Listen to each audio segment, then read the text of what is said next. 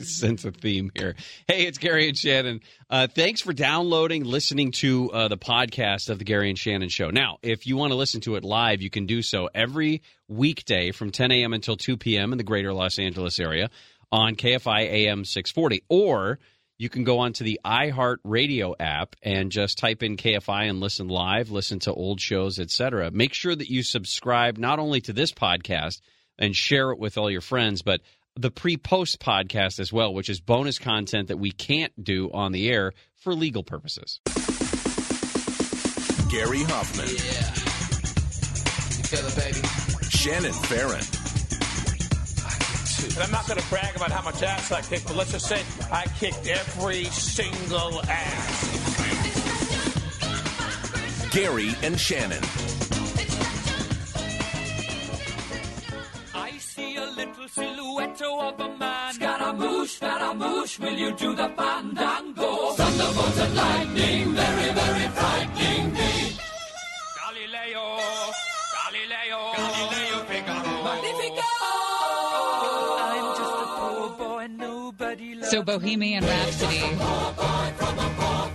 obviously hits theaters today.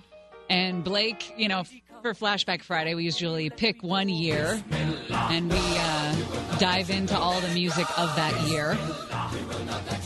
And Blake this morning said he was going to do all Queen. And I said, ah, it might be a little too much. And then every single person I came in contact with after that disagreed with me. So Oh, I think there's yeah, there's plenty. all Queen all day. My Okay. morning started with an email from Michelle Cube Oh, yeah. saying, "Hey, She's been working on that Don't- email for six days. don't know if you're doing all Queen today because of Bohemian Rhapsody, But you- That's but here's subtle. my top 17 favorite songs." That's subtle. she, she has a way of encouraging people to do things that she wants them to do. Is that why she was timing my shower in my dream the other night? So, it is the. How come you never told, that on the air? First of all, what's Michelle doing watching you shower? I don't know. So everything in radio is by time, though, right? You know, you got to be out by ten oh five. Yeah, the hard break at 27, Right. whatever it is. And uh, I- in my dream, I was taking a shower and I was putting shampoo in my hair, and Michelle said, "I need you out at 35." And I said, "Well, what time is it now?" And she said, "It's 33:13." And I said, "And you need me out at 35?" I still have to get the shampoo out of my hair, do the conditioner, get that out of my hair. And she was pretty firm about it, and I didn't understand why that was happening in my dream. Well, But and you still haven't figured it out. well, I think we just this- kind of did. I was just going to say Yeah. this may have uh, given you at least right. a She like bit of a tells you what to do when you don't even know it. Were you out by 35? unclear, unclear. Yeah. But wouldn't that have been crazy if that's when the alarm went off That would have been. and you didn't set it? She's setting my alarms now. Yeah, Wow, through your head. she's good. Uh, top of next hour, we're going to start talking about these earthquakes. Uh, I don't know if you saw this headline. It was more of a Northern California thing, but there was a small swarm of earthquakes today. You know what that means? Nothing. It means there was a small swarm of earthquakes today. Uh, but it doesn't necessarily mean that we're in the big one. But there is a slow moving disaster in an area where we may see the big one rip the San Andreas Fault. So we'll talk about that.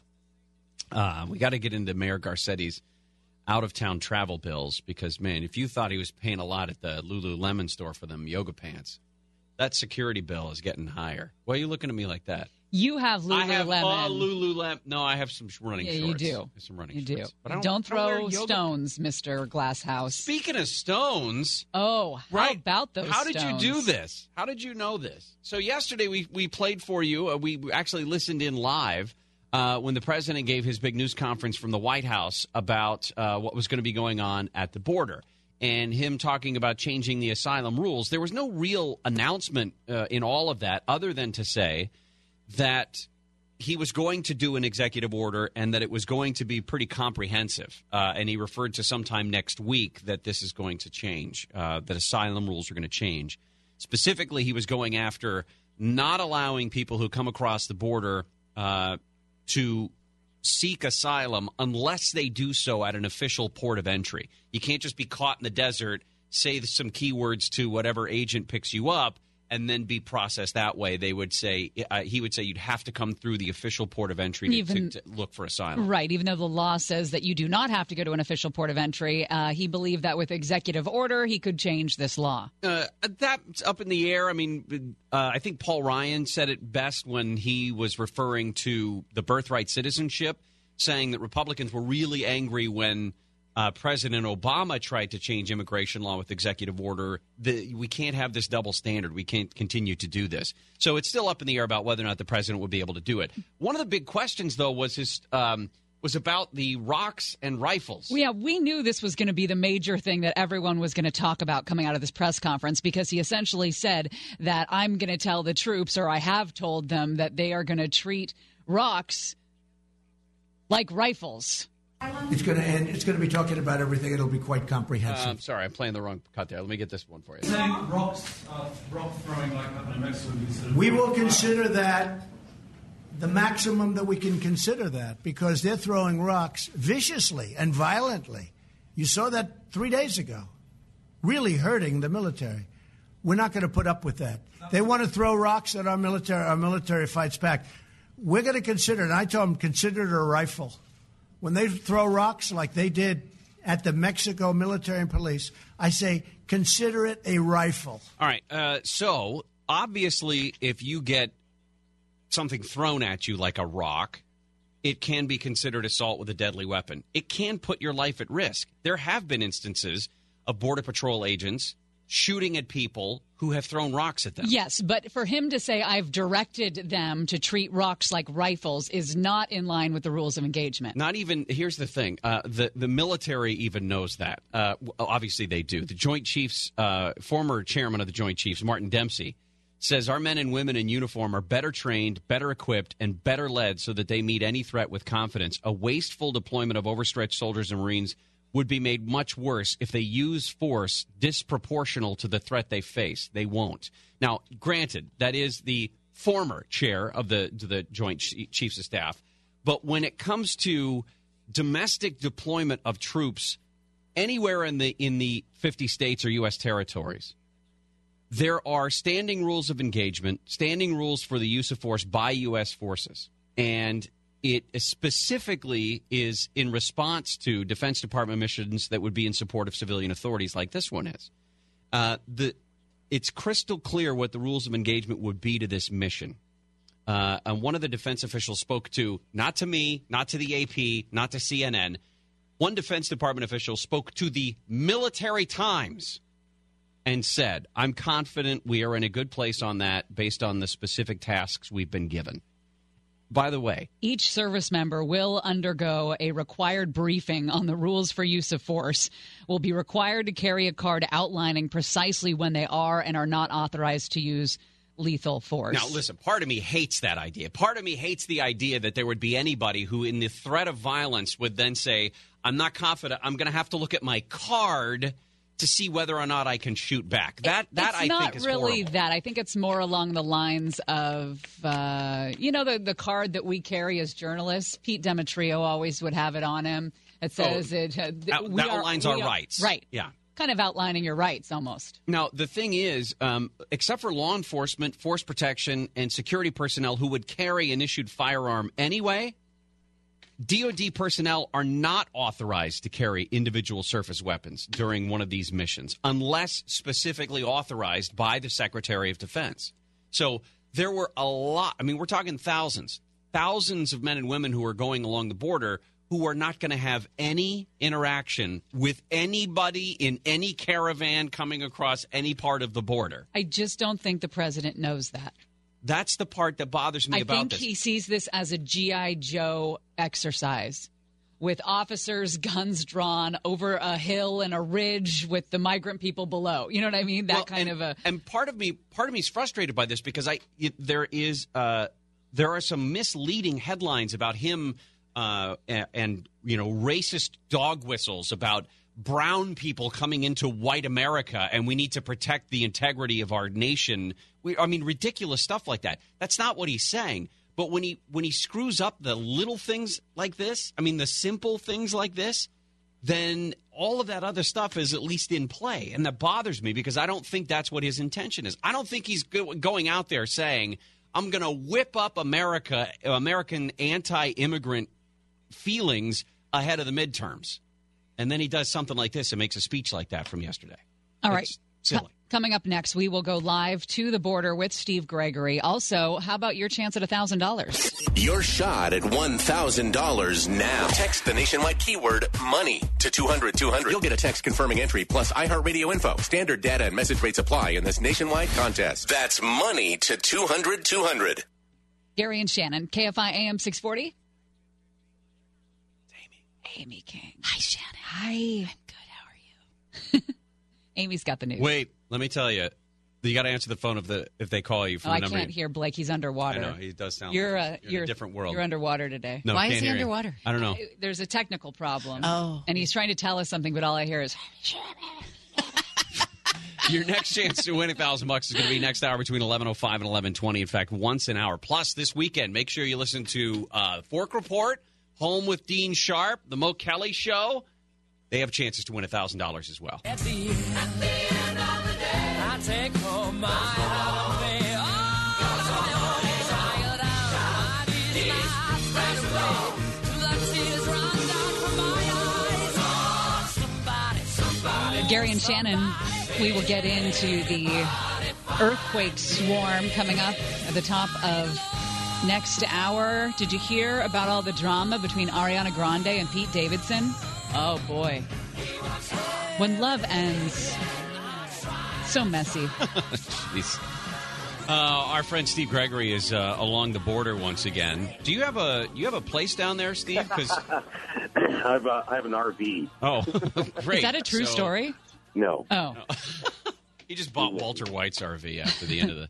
Uh, okay, no. so Steve, we just played some of the cuts from yesterday regarding uh, what the president was talking about, and, and I don't want to get into the rules of engagement with uh, with uh, troops down there, but the idea of of assaults across the border—that's a real thing. People being, I think you called it being rocked. Yeah, that's what they call it. I mean, and for years I've been covering that, and uh, it's funny how it's a daily occurrence down here. It happens all the time, and it's not just rocks.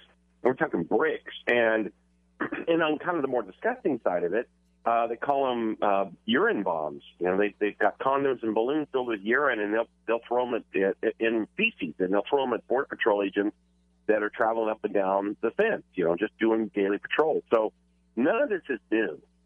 And when President Trump was talking about it yesterday, I was listening to the the whole thing on your show, and it, it was it was coincidental that I already had an interview scheduled with a Border Patrol agent um, prior to the speech yesterday. They didn't even know about the speech, so it was perfect opportunity to talk to him about this rocking incident and or these situations. And yeah, it's something that they're aware of all the time.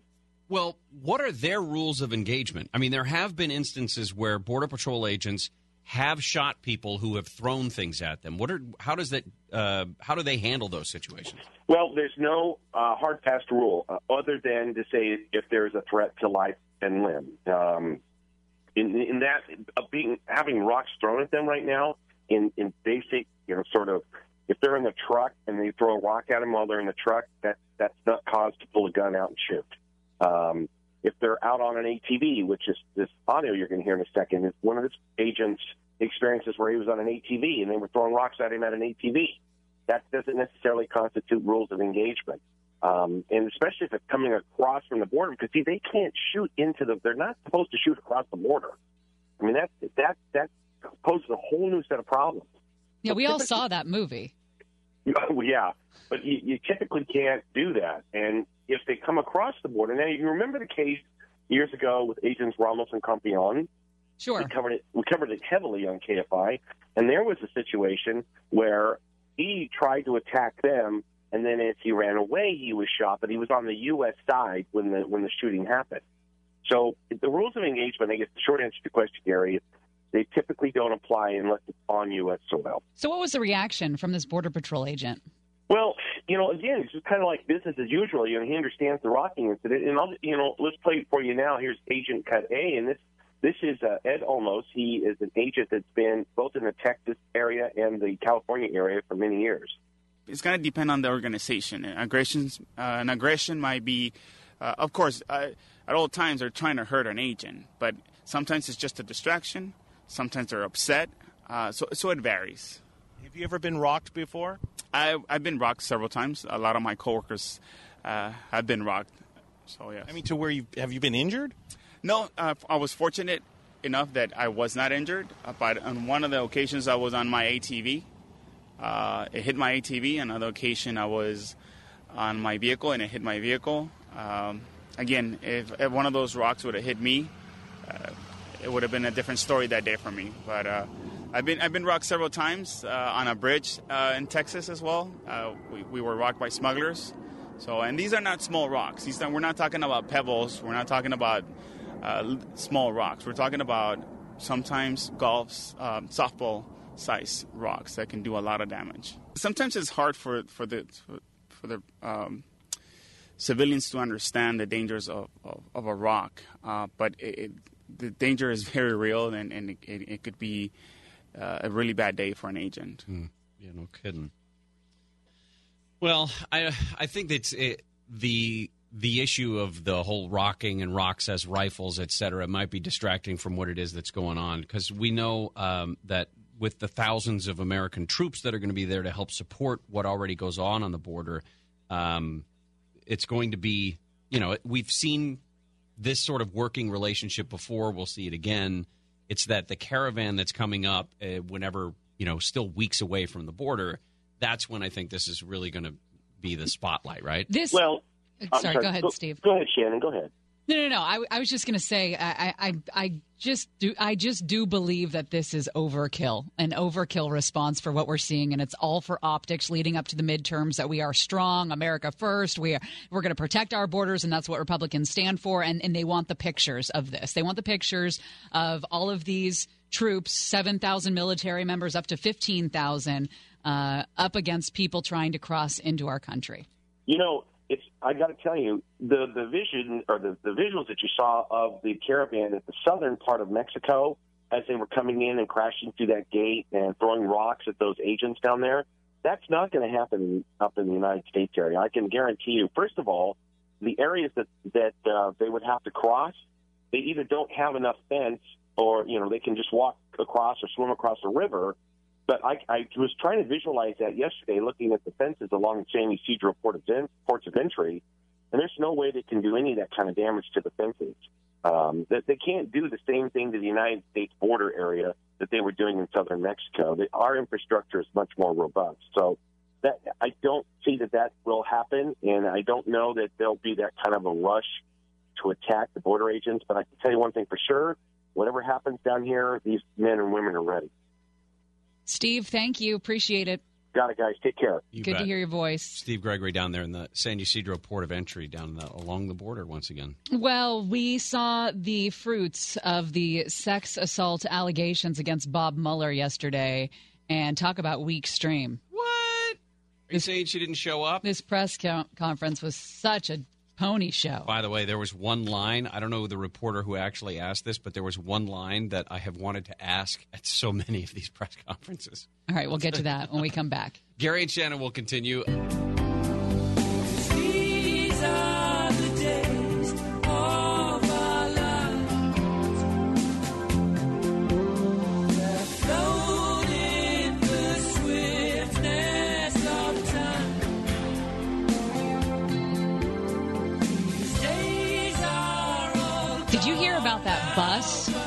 That was headed to that Dark Harbor event at the Queen Mary? They do like a spooky Halloween thing every year.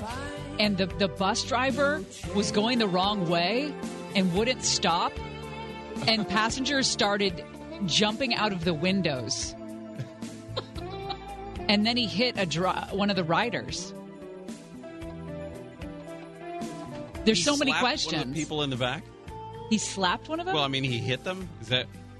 Or yes, mean- he oh. struck a right. Well, it says they struck a rider. I don't think he they meant with the with the bus. Oh, that would have been even better. I don't know. Like, I don't know. There's a lot No, of he hit questions. he hit hit him with his fist. He hit the guy, yeah. Okay. But I mean, you're just going to the Queen Mary. Was I he don't least think. I don't. I don't feel like crazy he- mask or I don't feel like you know, he, he was headed towards Carson instead. Mm-hmm. I don't think that would propel me to jump out of the window of a moving bus. like Carson's not that bad. Right. I mean, there are It can be places in beautiful. Carson that are just wonderful Right. at night. I'm sure there are. That's where the alligator was found. In, that's right. What was his name? It was um Oh man. Was it I- Reggie? Reggie. Reggie. Yes. He's in the LA Zoo He now. is in the LA Zoo. I love Reggie. Yeah, me Good too. old days. Yeah, he's there's popcorn you can buy next to him. Uh, there was also a story of uh, I don't know if you saw this, but the father of a three-year-old boy. This three-year-old climbed a cabinet, grabbed a gun, and shot himself in the business. Uh, the East Bay Times. Uh, the the kids the kid survived, um, but is in critical condition. Dad has been charged with child abuse. Yeah, he should be. Yeah.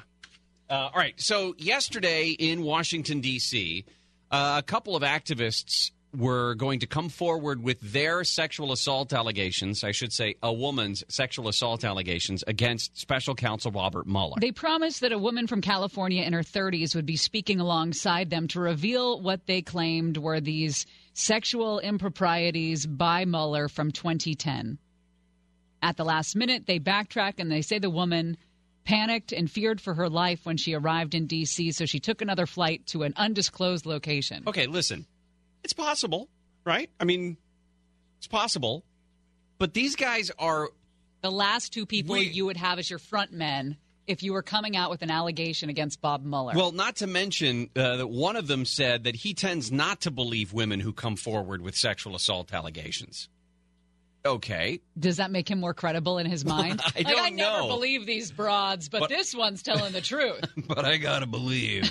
now uh, we told you earlier the the this was sort of a convoluted story because the special counsel's office, Robert Mueller's office, actually asked the uh, FBI to investigate all of this. Now they've been pretty quiet. I guarantee they had somebody in that news conference yesterday watching every word of what these guys were saying and probably giggled a little bit in their FBI suit when they realized that the woman never showed up. This was at a Holiday Inn.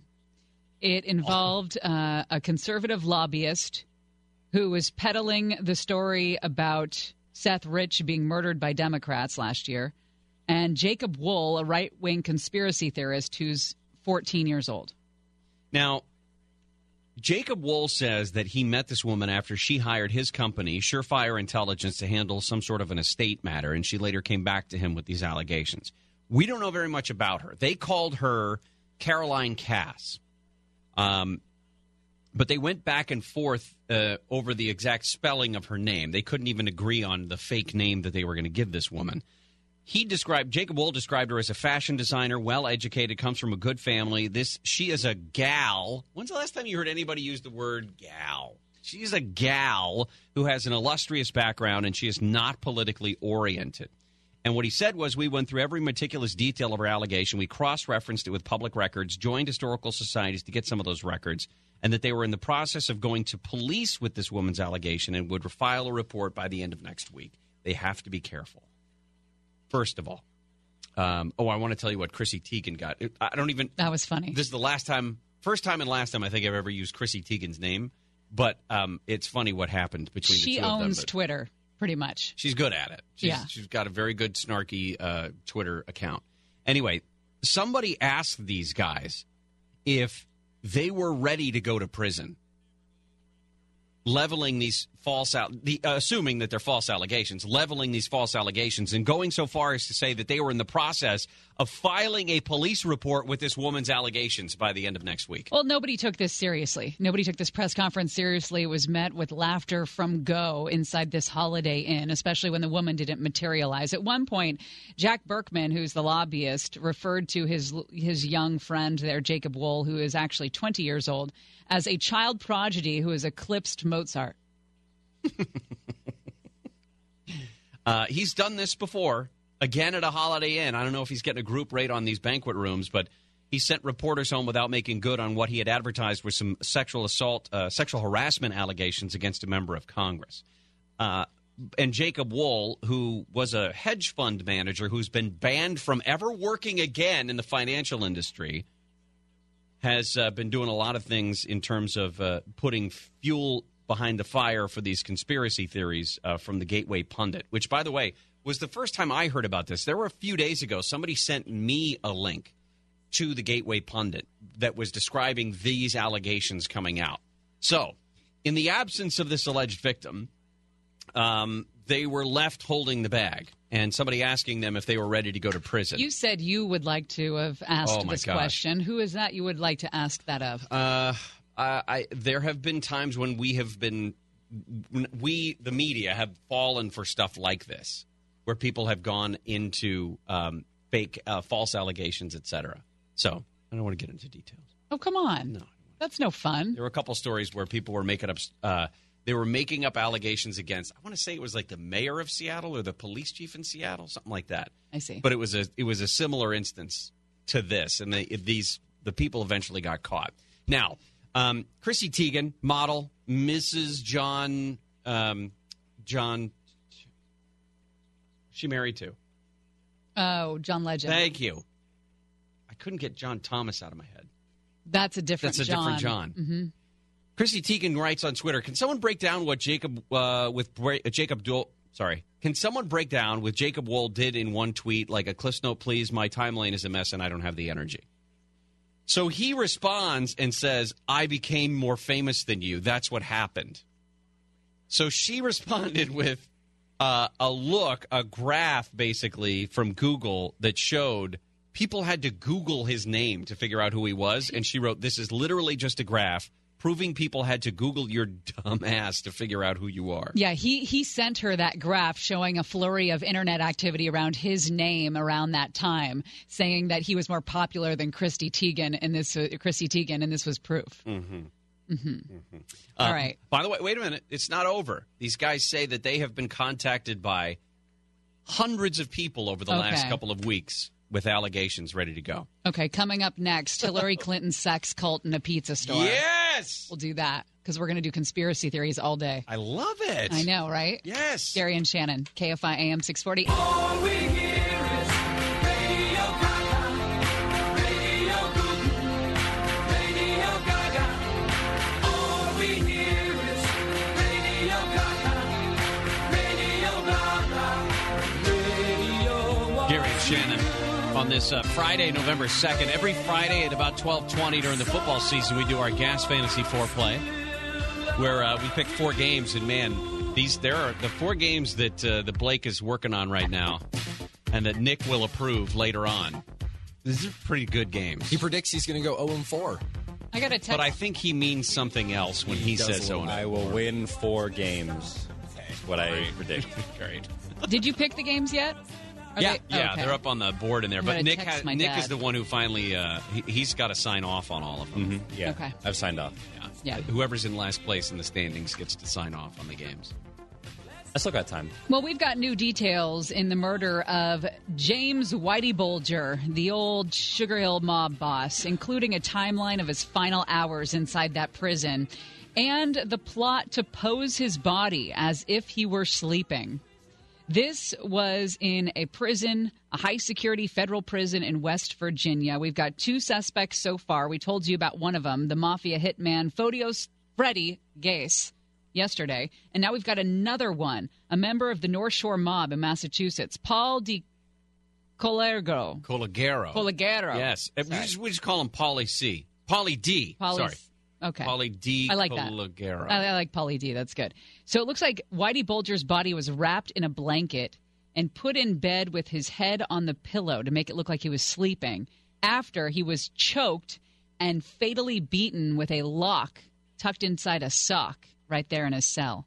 I uncomfortably laugh every time I hear that.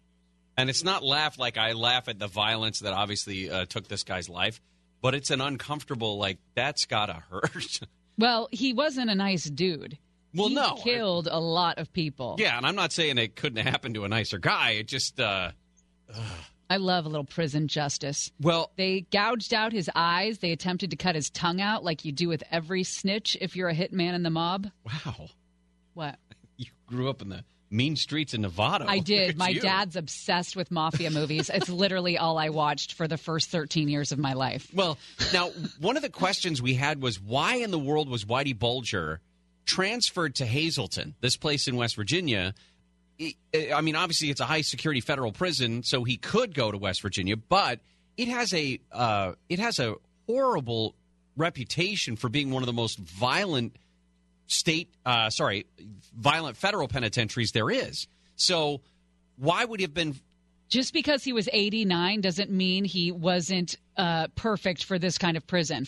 A couple of years ago, he was cited for masturbating in front of a prison staffer. Uh, in February of this year, he was cited for threatening a nursing supervisor. He was a bad dude till the very end. Well, maybe he just learned a specific way of talking and just didn't know how to change. Why I mean, are you sticking up for Whitey Bulger? I and don't why are you why are you not like in thrilled with the details of his death? I, I You're like, I said, like, I am. "Oh, I, why was he in such a tough place?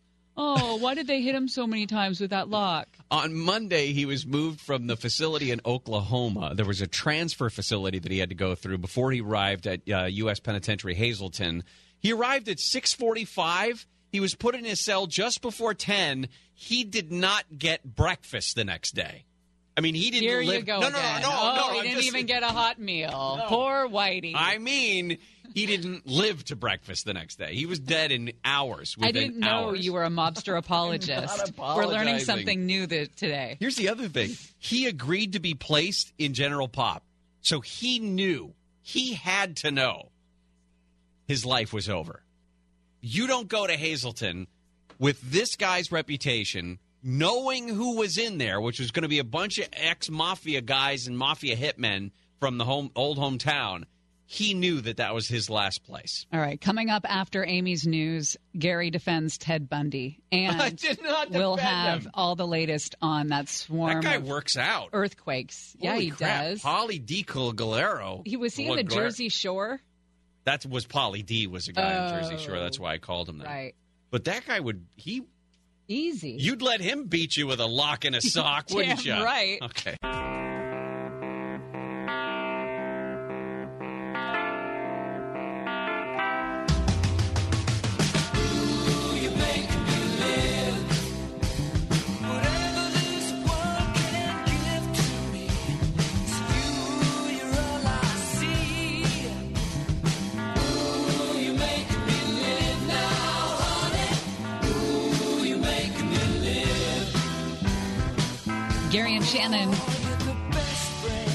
Your chance at one thousand dollars. Your shot at $1,000 now. Text the nationwide keyword WIN to 200 200. You'll get a text confirming entry plus iHeartRadio info. Standard data and message rates apply in this nationwide contest. That's WIN to 200 200. If you win, they will contact you before the top of the hour, but you got to answer that phone. Uh, even if it is from a number you don't recognize. If you don't win this hour, there's another chance next hour between 12.05 and 12.20, and a chance to win $1,000 an hour Monday through Friday from 5 to 6. But wait, there's more. Over the weekend as well. Make sure you listen to the uh, Fork Report, Mo Kelly, and Home with Dean Sharp for more chances to win a cool grand. It looks like the Trump administration and Republicans are using border security as a focal point, but they need not do so. Uh, businesses ramped up hiring last month. Wages rose by the largest year over year amount in nearly a decade. Also, unemployment rate at a five decade low of 3.7%. That's some stuff to take a victory lap around. Uh, all right, so let's talk about earthquakes. We're going to get to this weird mystery of the slow-moving mud pot down in um, uh, out in the desert. But we want to start with some earthquakes that actually hit early this morning. And yes, they're small. And yes, they're in a place called Tres Pinos, which, if you have no idea where it is, uh, uh, can I say just Monterey Bay East? Sure. Okay, Hollister area, something like that. Um, it is along technically the San Andreas Fault, and each of these earthquakes, I think there were at about a dozen of them early, early this morning before sunrise. Most of them sort of in the 2.9, 3.4 range. The largest was a 4.1. What it means is that there was a swarm of earthquakes this morning between about a 2.9 and a 4.1. More worrying is the muddy spring. The San Andreas Fault begins at the Salton Sea. This is a spot that seismologists have long considered to be po- possibly the epicenter of a massive earthquake. Earthquake warning has been issued In recent months, this desolate location has become the focus of intense interest in seismology social circles.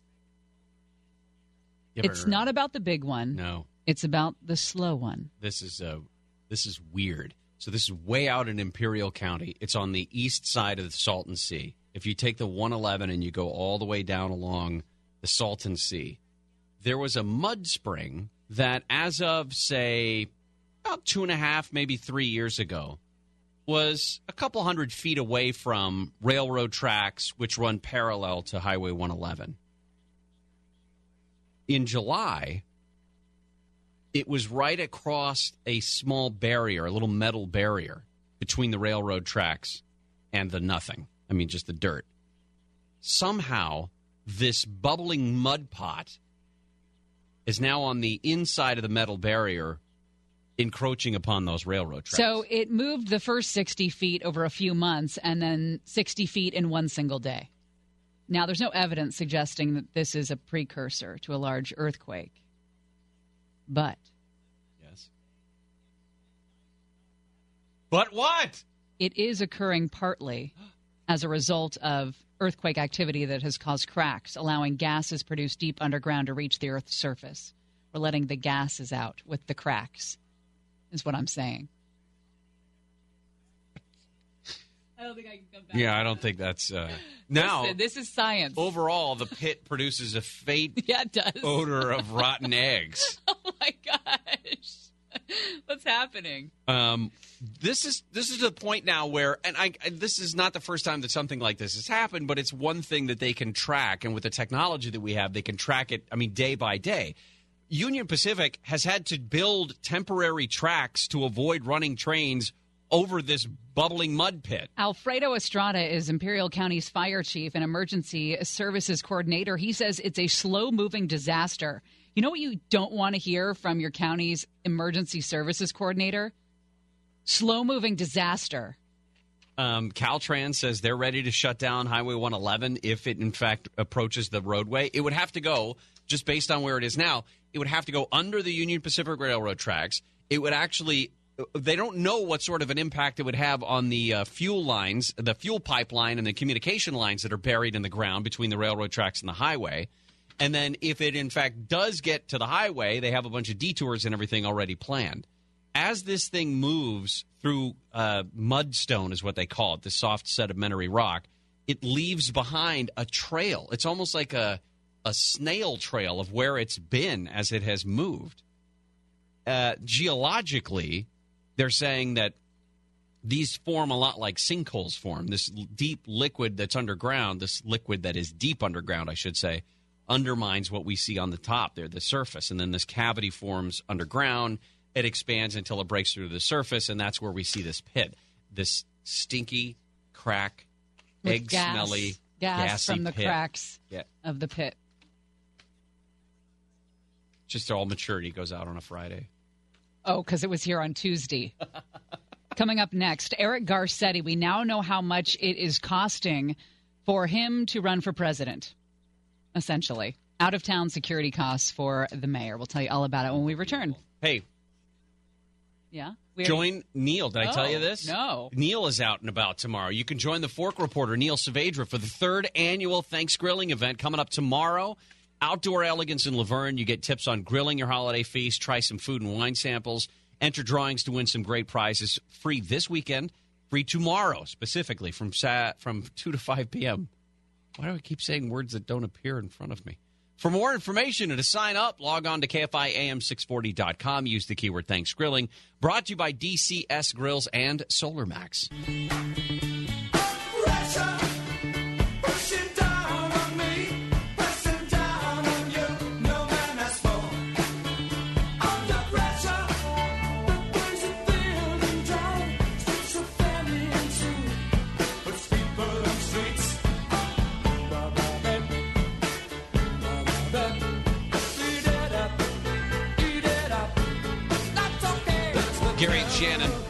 Understand the refrigerator email.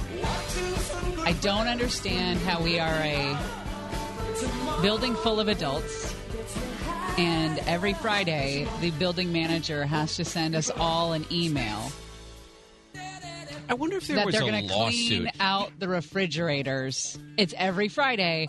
So can't he just send one email that says, "All right, from here on out, every Friday we're going to clean out the refrigerators. Take your crap home if you want it." We've done this before. I mean, we've had other people fired for simple transgressions like this. We did. All we had to do was post a sign on the refrigerator that said, Every "Hey- Friday." hey, adults, Mhm. now that you work here, every Friday this refrigerator will be cleaned."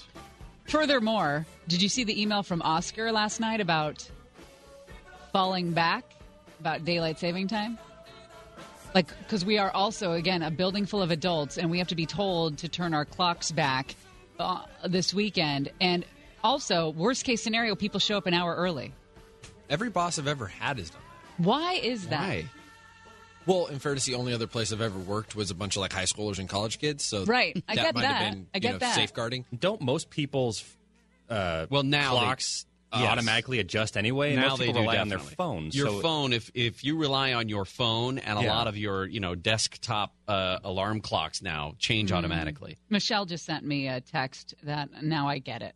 What? Uh, it, she said it's the same reason that we have signs up in the ladies' bathroom that say "Don't pee on the floor." Yeah, but that's because, people despite pee, those, pee on the floor. despite those signs, yesterday there was a puddle of pee on the floor in the women's bathroom. I have like I don't know immediately four questions that come to mind. Okay. and Number that's one. that's just the, first. the. I mean, first of all, who? Number two, How? Number Three. one. Well, what do you mean how? four. Um, when is it going to get cleaned up? How about when did it get there? Wait, is the puddle still there? Like how long had I it haven't checked. I think we I think we reported it to the guy who sends out the refrigerator email yesterday. so that he You- could send out an email that says, "Please don't urinate on the floors." You got to Women. set up some kind of sting operation. I do, huh? Yeah. That's illegal. I can't think just put a a guy camera went in there. Well, a guy didn't go Not into the illegal. women's restroom, and It Why wa- not? it They was- have like unisex restrooms all over the country now, right? not, in this they don't. building. They don't. I know, but maybe that person didn't know it. This is like that guy who was pooping all over the track at the high school. Ugh. This is one of those mysteries. No, no, it's not, Nick. I think it Uh, is. No, I disagree Make with you. Make this a priority, Nick. Shannon. Because listen, uh, the pooperintendent didn't. He wasn't near a bathroom. That's the thing. That's why he had Good to go point. under the stands. I mean, he knew it was coming. He planned his jogs at the bad time so that when the dark time came, he had to go uh, number twosies into the underneath the bleachers. There's similarities though. Okay, so Michelle says the puddle is gone, and right now there is a team of people trying to narrow down the time frame. Excellent. There are security cameras all over this building. I here here's where I'm erring, guys, and maybe it's just because I'm feeling a little kinder and gentler today. I feel bad for this woman, whoever she is. It's not the first time it's happened, and that's a bad day. Like if you can't control your stream as a woman, um, that is a bad day. Something went wrong. You're going through something, and I think we should just let her be. Okay, well, I have a fifth question Just now. let her lie. if Let her- that happened, if that happened, I mean, I'm not a I'm not an expert on biology or physiology, but if that happened, wouldn't there also be evidence upon clothing? Like, it's going to get Yeah. all over your stuff. That like your if you're right. Well, maybe she had a skirt on. okay, you still got shoes and stuff, right? Unless she's walking around barefoot. There That's was my question about toilets much- in Asia. There was so much urine on the floor that I don't think any of it escaped the floor. I mean, I think it's all it was all right there. and it wasn't a leak of the toilet. Yeah, and you guys have a drain in there, right? I mean, you, Oh. there's a floor There's a drain. floor drain. I guess it could have been a, a leak of the toilet. Okay, but that would have been mixed with a lot of water. Good point.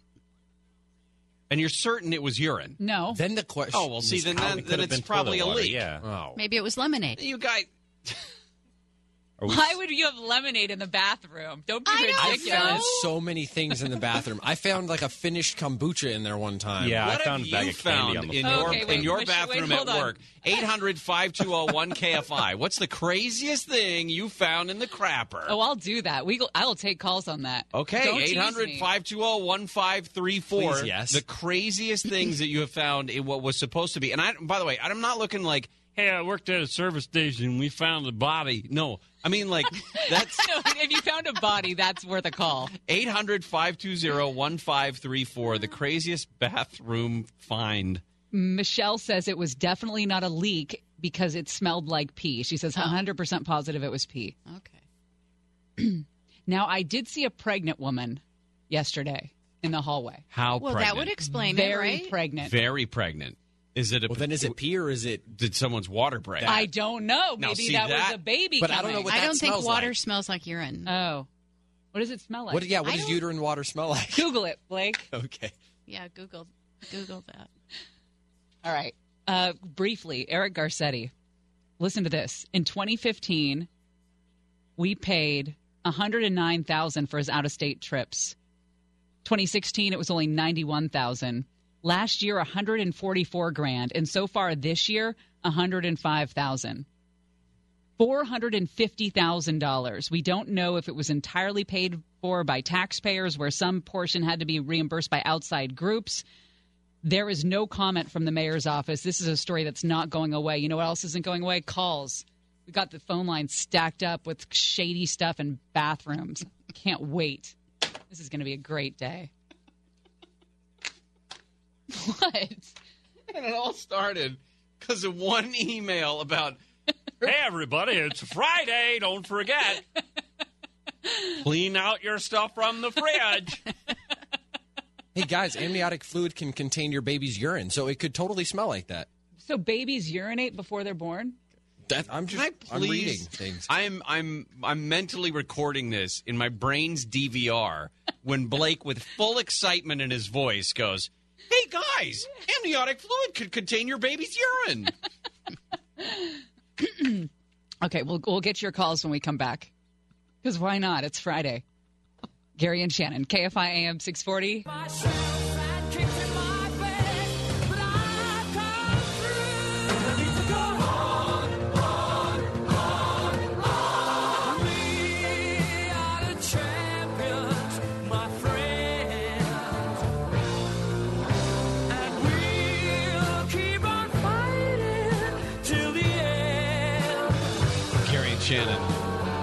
Get back to our uh,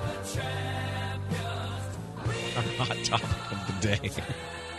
USDEA says drug overdose deaths hit the highest level ever recorded in the U.S. last year. Heroin, fentanyl, other opioids continue to be the highest drug threat in the nation. The report just released today. Uh, and I don't care what you say, Alec Baldwin does not have a temper. Even though he was arrested for punching a guy in a parking dispute today. Yeah, over a parking spot. Yeah. Doesn't have a temper. That's fine. Who doesn't think he has a temper? I don't know. A lot of people I mean, say he's like on the top five list. in terms of temper. Yeah. All right. So we were Oh. talking about the trials and travails Yeah. of uh, our restrooms here at work and asked you for the craziest thing you've seen in your restroom at work. And you've answered. You've answered the call. Uh, Corey is calling. Good morning, Corey. Hi, how are you? Great. I, when I ans- when I answered, I didn't realize I was supposed to be at work, but it's a funny bathroom story. We got married on a Friday night 33 years ago, and we flew to a cruise, and at um, 6 a.m. at the Dallas airport, I'm waiting with my husband, and he had to use the restroom. He gets up, and he never came back. And we had just gotten married, and I'm thinking, what the heck? You know, we're going to miss our flight to Florida. And it ends up that we had thrown bird seed instead of rice. And when he went to use the restroom, all the bird seed came out of his pants, like his belt line, and all of the bird seed started pouring into the stalls next to him. And there was men in those stalls, and the bird seed is bouncing on their shoes. And so he was trying to figure out, like, what do I do? And he didn't want anybody. To, so he stayed in there until everybody left because he was so mortified. That's so the takeaway, the takeaway is to after you get married, take off your pants before you go on your honeymoon. yep, that would have worked. Wow, we're good. It was great. Corey- came, I mean, out of the best restroom, totally beat red. He was That's just hilarious. Uh, thank you, Corey. Appreciate it. Uh, Andy is calling. What's going on, Andy? Hey, uh, so I used to work in a small office that probably had about 15 people at the most at one time, but it was a converted house. So the bathroom on the first floor was a single with a sink and a toilet, but it was shared by about eight people. And there, there was one employee that would uh, leave her mark in the bathroom several times a day. What do you mean? Like she Well- just had to go, or She would, yeah, several times, and uh, Was she a graffiti artist? Fe- well, if you consider fecal matter on the wall opposite the toilet, blood on the floor. Uh, uh, uh, I have photos of it. That's how, and I have no. Sense Oh, of wait a minute, wait a minute. What's Gary worse? Hoffmann, two N's at iHeartMedia. No. What's I- I worse, have- that I- she did it or that you were taking pictures of it? Well, I yeah, I, I I had to have proof. Yeah, we did that how here. Could, how could how could an adult have no shame that they would just leave fecal matter? Yeah, it, was a mess, and so I I have no sense of smell, so I'd be the one that had to go in there and take the pictures, and it was it was pretty nasty. Uh, it. it gotten plugged up before plumbers had to have been called I I mean the, the stories are infinite and they still continue to this day i don't even work there You know, I- I uh, fecal hear about matter in the uh, workplace restroom can really bring a team together. I'll never forget the day that uh, I was with John and Ken, and, and Ray Lopez alerted us to somebody who lost something on the floor uh, in the Oh, men's that's bathroom. He took a picture, and uh, we were never closer. I think it's all just proof that we are disgusting creatures. I mean, just the stuff that comes out of us at different times of our lives is just un- unbelievably gross. Uh, Sherry is calling. Hi, Sherry. What's the matter? Come on. for yourself. No, you come on. You've had times. What's going on, Sherry? Hello, can you hear me? Sure. Okay, hi. Um, so I work in a grocery store, and uh, the bathroom is obviously a public bathroom, but it only has two stalls. One of them being a handicap stall, so it's nice and roomy. It's also got a bright light above it, so if you're in the opposite stall and you look behind you, there's you, the tile is shiny, so it's a nice reflection of what's going on in the bathroom. So I go to use the bathroom, and there's this woman at the sink, like washing her hands, but she wasn't really washing her hands. She was just like had her fingers under the water, feeling it. I thought, oh, that's weird, but I could hear like you know other people in the bathroom. So I'm waiting for a second, and I realize, oh, one of the stalls is open. So I go into the open stall, and I'm in there, you know, doing my thing, and she's still running the water, and I'm like, what the heck, you know? So I turn around and I glance at the tile, and there's a man and a woman in that handicap bathroom shooting up heroin in a beautiful city of Laguna Hills, which it kind of goes along with your guys' news thing talking about the heroin, but um, yeah, they had taken a Coke can and cut it in half and flipped it upside down to use it as a bowl and did their little burning thing. And and I was just like, wow, I you know did my thing, got out, and I'm like, okay, you guys need to leave. And they're like, what? What are we doing? And I'm like, first of all, you're a man. You know, they they didn't know. First of all, you're a man. I mean, I, if you're going to shoot up heroin in the bathroom, at least go into the stall. You don't just do it at the sink. No, no, they were in the stall. Oh. One of them was, that, their cover was the lady running the water. Oh, was- I Oh, see. I see. it. Okay. All Thank right. you, Sherry. Sherry, thanks for the call. That's just uh that's Top it off with Sue. Oh boy, bring it home, Sue. What do you got? Hey, Gary and Shannon. Before I tell you about the grossest thing I saw, I just want to put my vote in for. I think that's a guy peeing in the woman's bathroom there. Again, I- it's I I would okay. I'm not going to say no, but I would say this: it is a very high profile entrance Yeah. and exit way. It's well traveled. If it was a man that goes in there, he would have to walk by a lot lot of us. yeah, to- ingress yeah. egress would have been very difficult for him just to drop Hmm. drop some lemonade in them. Custodian. Okay, anyway, I was Okay. in a restaurant and I got up to use the bathroom and I go in there and there's a dump in front of the sink. And so I go out and I tell the hostess, get this, Shannon. I tell the hostess, there somebody just took a dump in front of the sink on in the bathroom, and she goes, "Oh, again? I wish they'd stop doing that." Oh I'm my like, oh, gosh. "Oh, they did it before. That's lovely." Oh, good times. Oops. yeah. Sue, Sue, thank you. That's just okay. Well, that was a fun diversion. It was a really That fun was fun. Yeah, That was Good fun. thing we did it right about lunchtime too. So Well, do you want to talk about Ariana Grande and Pete Davidson? did they take a dump by the sink too? I love the way Sue's like, and there was a dump by the sink. Oh, why does that right, make me laugh? Back on the rails. All right, let's get Yeah. back on the rails, and I don't mean rails like Sherry was talking about. Yeah, this uh, romance we told you about broke up, and uh, it's gotten a little bit messy. Mm. Are Speaking kids are kids these days uh, just getting married right away? Is that a thing? I don't know. Like Justin Bieber and that uh, Hailey Baldwin, Baldwin. they they just like they were dating for a, a month and then they got ma- engaged, and then Ariana Grande and Pete Davidson dating for weeks, they get engaged. Is that something sweeping the nation? I hope not.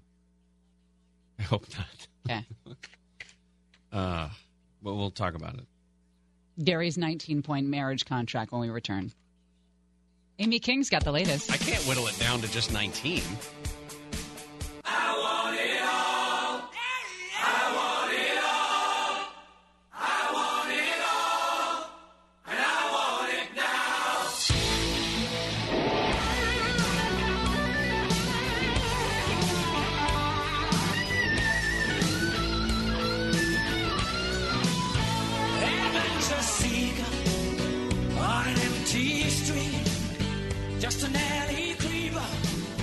Gary and Shannon. President Trump tweeting what looks to be like a, a Game of Thrones poster type announcement about sanctions against Iran. Tweeted the photo of himself with the words sanctions are coming November 5th. Of course, the uh, sanctions on Iran had been lifted back in 2015 because of that uh, nuclear pact, but they are being reimposed Monday. So he's now Photoshop guy? Yeah. Well, I don't think he put together that image, but I think someone said, "Hey, look at this," and he said, "That's great. Tweet that." And they just took it. Yeah. Uh, we've uh, been watching some somewhat uh, somewhat breaking news, I guess if you want to call it that. It's not like it's earth shattering or anything, and it's definitely not a surprise. But Alec Baldwin's been arrested in New York City. Uh, got into an argument with another guy over a parking spot near 10th Street, Fifth Avenue. Lives in that area, and I guess the way TMZ describes it, somebody was holding the parking spot for Alec Baldwin, and some other guy swooped in and took the uh, took the parking spot. So Alec Baldwin gets mad. They argue. Alec punches him in the jaw, and this 49 year old uh, victim in the case um, had to be taken to the hospital. One witness told TMZ that Alec yelled "f off" during the fight. The cops had to be called. Alec he wouldn't say that. You are a rude, thoughtless little pig. If you'd say that to your daughter, uh, what would you say to a stranger I don't. in an argument? Good lord. Uh, okay, in other Hollywood news, Ariana Grande. Wait, after- time out. Yeah. I'm sorry. I hate. I just. Um, She's a singer. She's no, no, no, no, not that. I, let's go back to the rude, thoughtless little pig thing. Um, let's assume that my wife and I got a divorce, or we're in the middle of divorcing, and I was accusing my daughter of going after her, or I'm taking her side in all of this thing. If I if I called and left my daughter a message where I called her, even if it was a personal message it was never into, and I called her a rude, thoughtless little pig, no one in my family, no one in my circle of friends, no one who's even uttered my name would ever speak to me again.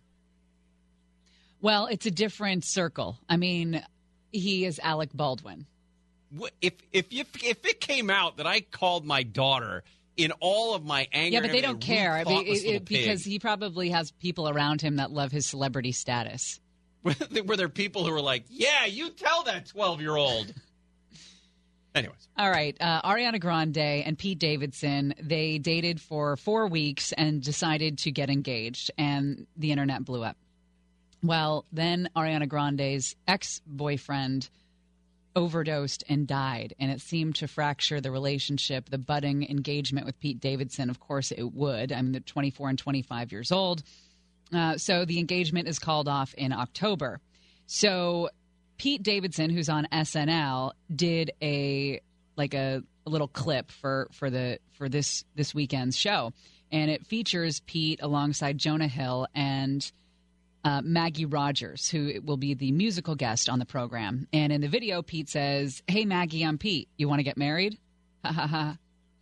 Um, and she says no, and then he says, "Ah, oh for three. now that did not go well with Ariana Grande. hey, well then she shouldn't have been engaged to the guy. She tweets right away For somebody who claims to hate relevancy, you sure love clinging to it, huh? Uh-huh. And then wrote, "Thank you, next." And hell nah, though. So apparently, Wait, can I get Blake to translate the hell nah though? I Hell don't know. no, that- though. Hell nah though. does that mean? Pretty much what Shannon said. Hell no, though. Mm. You can replace most nas with no. Okay. So once Pete finds out that she is upset, he decided he did not want to go through with the skit he had written for this week's show, which also referenced their sad, crumbled relationship.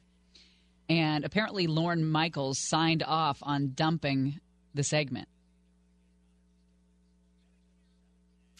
Uh, I, listen, Pete Davidson has had some serious issues before. He- He's he and he's he's talked about It's a lot there. struggling with with depression uh, and anxiety. He has Crohn's disease. He has Crohn's disease. I mean, he's he has uh, struggled quite a bit. And one of the things that makes comedians great at what they do is they share, they overshare a lot of times. This is one of those times where I feel like he can. Uh, it's okay to dial it back a second. Let it let it sit a little while.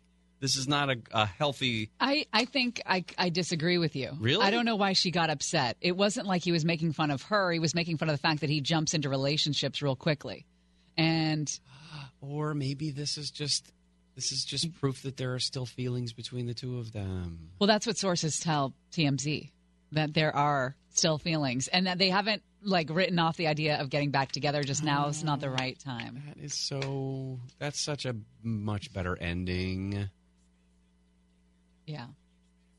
Where'd sensitive Gary come from? I don't know, but it's making me sick. oh, speaking of celebrity news, I guess you could call this a celebrity story. Uh, a new celebrity on the NFL uh, scene Nick Mullens. in Nick Mullens last Nick night. Mullens. Uh, I would just like to say this loud and proud. Yes. Joe Buck called a hell of a game. He was on great behavior. I think it's because it was two Bay Area teams. Nobody on the East Coast was playing, so he couldn't, uh, you know, whip out his genitals for an East Coast team. But he was on. He he called a great game. He didn't act like these are two one and six, one and seven teams that are playing for nothing. He was professional. He was uh, intelligent. He had he had done his homework. He was great. I, I understood last night why Joe Buck has the gig that he does. I was able to see past him going after West Coast teams all the time and with his East Coast bias, and he is a great broadcaster Okay, when he's minute. not putting down somebody on the West Coast. Did you have any wine last night?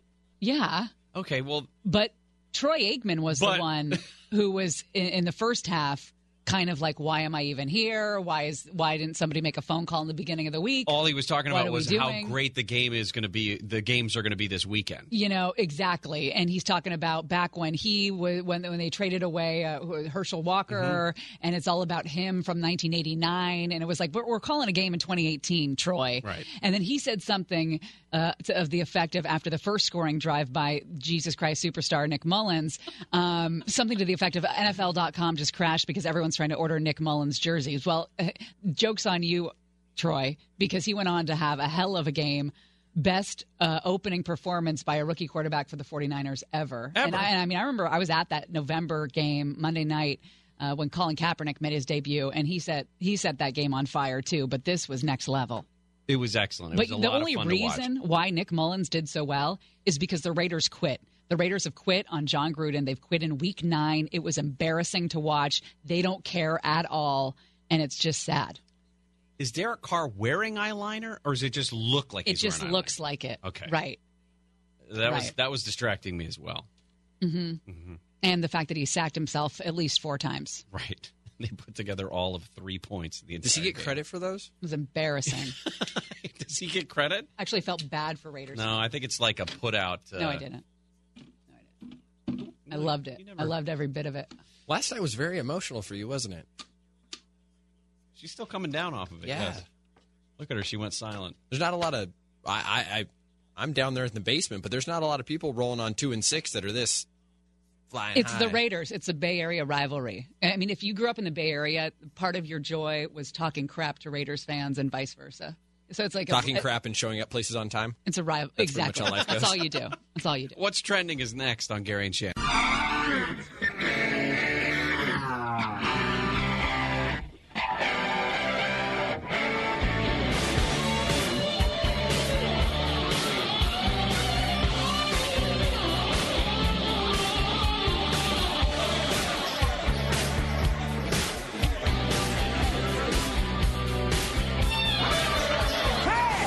Gary and Shannon. Uh, Friday. It is November 2nd. Bottom of the hour, we're going to get into uh, Swamp Watch. Talk more about how Florida has definitely become, at least today, the uh, the center of our midterm election battle. President Obama is down in Miami right now, dem- um, campaigning for Democrats. The president is leaving D.C. He's on his way to another campaign rally. I think he's only going to West Virginia today, in terms of uh, not a not a huge push. Uh, businesses ramped up hiring in October. That was fantastic news. Wages rose by the largest year over year amount in almost a decade. So, the final major economic report before the congressional election says that employers added a quarter million jobs in October. The unemployment rate stayed at its uh, five decade low at 3.7%. Look at this. I just got a text message about the election. And it says. It says my name. Oh. That's weird, right? Uh, you should you should ask if that is a real person. You should send it. You should see if if you respond to that person who if the Daryl. You want me to start texting strange firefighters? Yes. No. Wouldn't be the first. I'm just curious if it's uh if. no, I mean it. If, if that's a person who's sitting there texting. You it, want me if- to ask, are you a real person? Yes. No. Yes. I'm not doing that. Let me do it. No. What else is going on? Time for What's Happening. Well, we have told you about the disappearance of 13 year old Jayme Closs from rural Wisconsin. Barron, Wisconsin, actually. It has been two weeks since cops responded to a 911 call at the Closs family home, found the door kicked in, and the parents, James and Denise, shot and killed their daughter nowhere in sight. Well, as small towns happen to do, the rumors have begun swirling about what the hell happened. Yeah, we saw this after the disappearance of uh, the college student in Iowa, where we were coming up. I mean, not with negative intentions, but tr- just trying to explain the story of what could have possibly happened to this girl. And in this case, they're thinking a couple of different scenarios perhaps to play out. One of which is that she would have been responsible for it. That 13 year old Jayme Closs overpowered, killed her parents, and ran away. Now, she may have run away with a, you know, boyfriend she met online or some older guy or something like that, but they're saying, "Listen, we don't believe that the police have said they don't believe that that happened because she's a 13-year-old girl. Nine she one- wasn't unusually large or anything, so she'd be very unlikely to have overpowered her parents." 911 dispatch call. You can hear yelling uh, in, in that call. Yeah, you're right. Five feet tall, 100 pounds there. Uh, they do.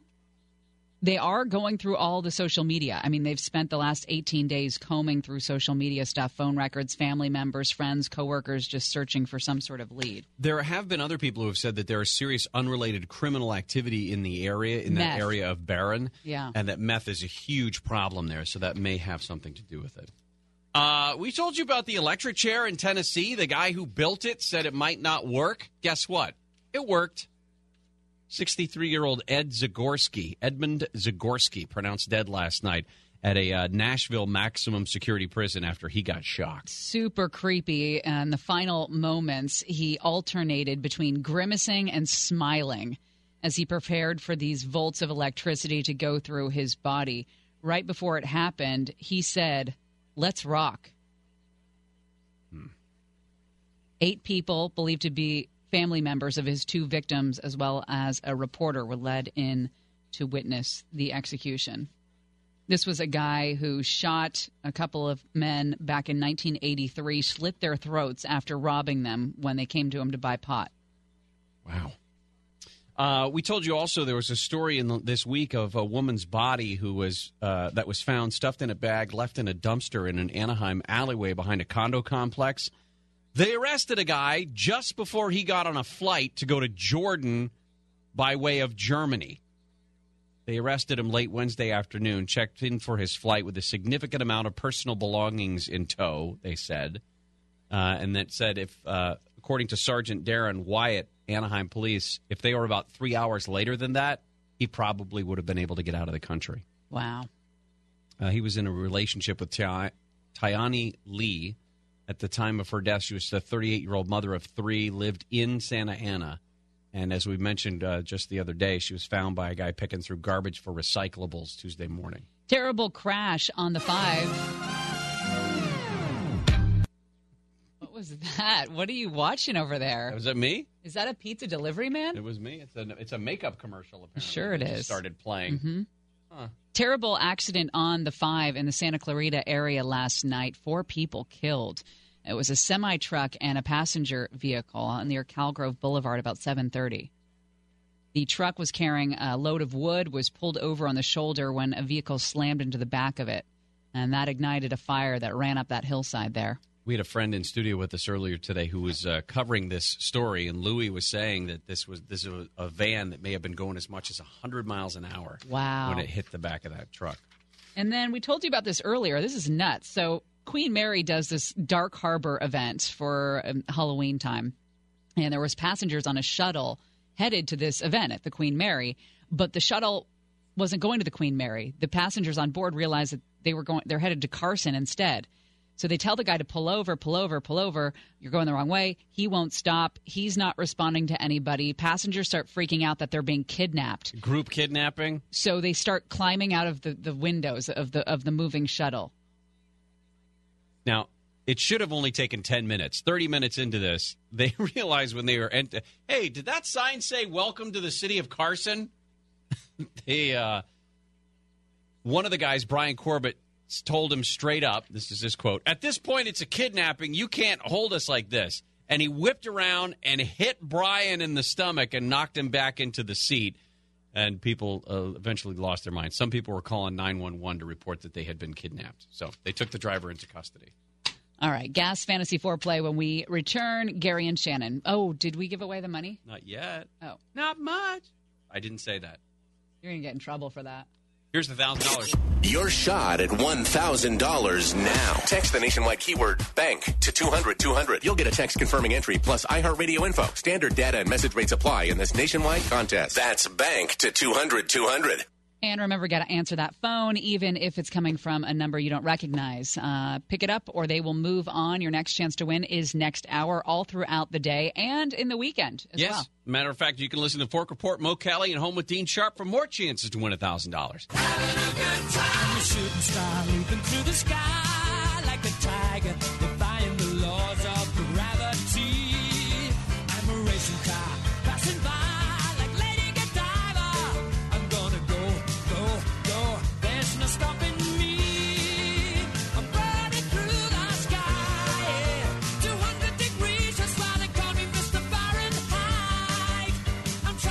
Shannon.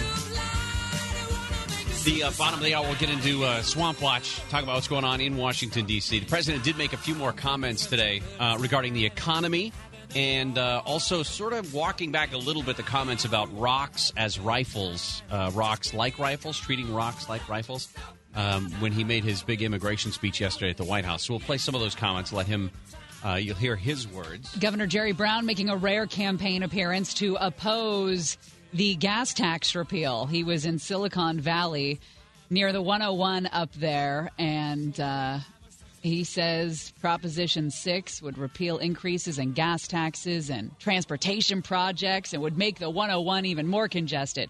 Oh, is he wearing Maybe his, he- is he on his respirator? Oh, boy. That's not nice. I'm just saying. Play the special music. you like play this- the play the music that makes me happy. You like this music better? All right, it's time for our gas fantasy foreplay. Week nine already, if you can believe that. Uh, we're going to go around. We're going to pick four NFL games coming up this weekend. you can play along as well. You just tweet us who you think is going to win each of these four games and use that hashtag gas fantasy foreplay with the number four in it. Um, you're going to get not only are we going to follow you back on Twitter, we will have prizes for you, and they do get better. My understanding is they get better than they have been as we get deeper into the season. Excellent. I love good prizes. Standing by in his fresh Nick Mullens jersey is Oh. my dad. Ray, do you really have a new Nick Mullens jersey? Uh, I think I'm gonna get one for my grandson. Oh, that's even that's fantastic. How do you Yeah. how did it go last night? How do you think it went? Oh, wonderful! That's the way the 49ers should play. Uh, they uh, protected well. They ran the ball well. A rookie quarterback, three touchdowns. Very satisfying. satisfied. How much was it uh, that the 49ers are gelling and Nick Mullens is the next savior in the NFL? Or is it just that the Raiders gave up? Like, how, Uh, oh, uh, I could see if you watch the game, if you saw the game, uh, you can see the Raiders give up when they got behind. Yeah. I thought they gave up as they came out of the tunnel, but that's Yeah. just me. Oh. Yeah. All right, uh, Ray, here we go. Okay. All right, uh, producer Nick, what's our first game for the weekend? All right, we got the Pittsburgh Steelers at the Baltimore Ravens. And Ray, you get to choose first. Steelers at Ravens. Uh, I'm going to go with Pittsburgh. Okay, I also picked the Steelers because I think they're uh, doing better than they have in a long time. Blake, Uh, I'm gonna go with Baltimore. They took care of them last time, so all right, and Nick. Pittsburgh. that was emphatic. Yeah, that was emphatic, like he knew what he was talking about. that's because both of you guys picked it. So we Oh, not no why I doubt of picked it. pick to go. Not why I picked it. All right, uh, the second game, Nick. What do we have? All right, we got the Houston Texans. They will be in Denver playing the Broncos. Oh, well, who picked this game? This is a gimme. I did. Uh, This is The tot- spread's a point. Totally a gimme. It's only a point. Yeah. maybe because it's at home. It's for a, yeah, so Denver, it's but- four points. Uh, I pick Houston in this game. Blake. Yeah. I go Houston. Okay, Nick. Duh. That's not an answer. Texans. All right, and Ray, Texans at Broncos. Uh, Broncos. Oh, Look at that, that's a going shocker. crazy. Game three, Nick. What's up? All right, we got your Los Angeles Chargers playing the Seattle Seahawks. This is going to be an interesting one. Nick, who do you choose in that one? Chargers. I like it. also, I also picked the Chargers on that one. Wow, way to copy me. Uh, which is exactly why. Ray, Chargers at Seahawks.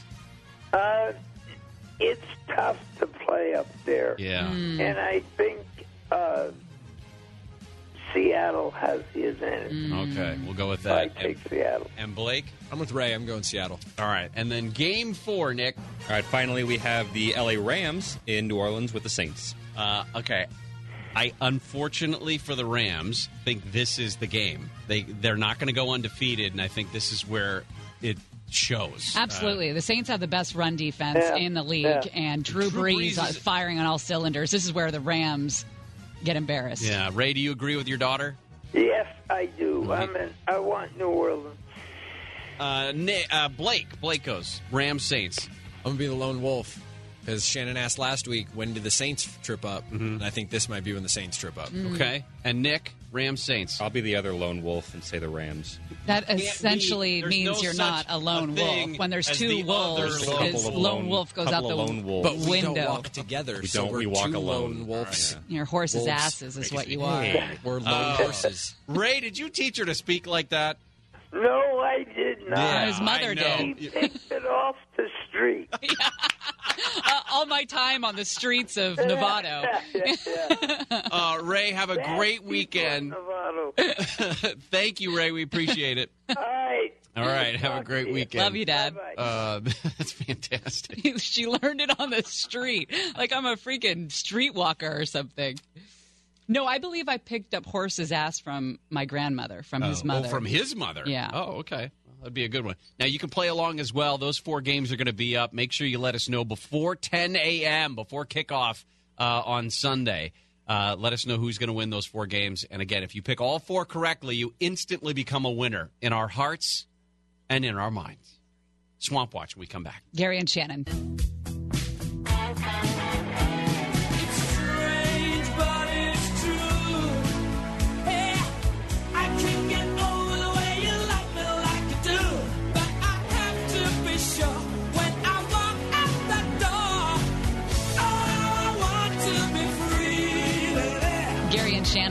Told you about Alec Baldwin getting in a fight in New York this morning over a parking spot.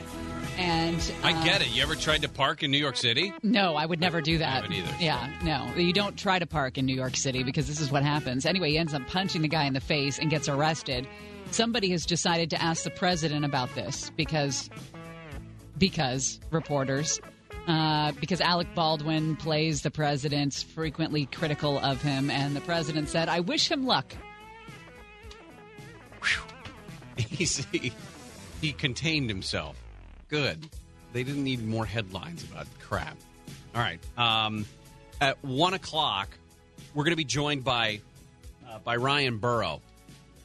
There is a story that's not funny, and it will make you hungry for noodles. Yeah, I, I saw this story earlier, and I haven't been able to get noodles off the brain since. But there, and it's a very serious story. It's talking about the dangers of prepackaged microwavable soups and noodles. And I don't understand why we're talking about the dangers now. We all lived our childhood through noodles, and nothing ever happened to us. What's the problem now?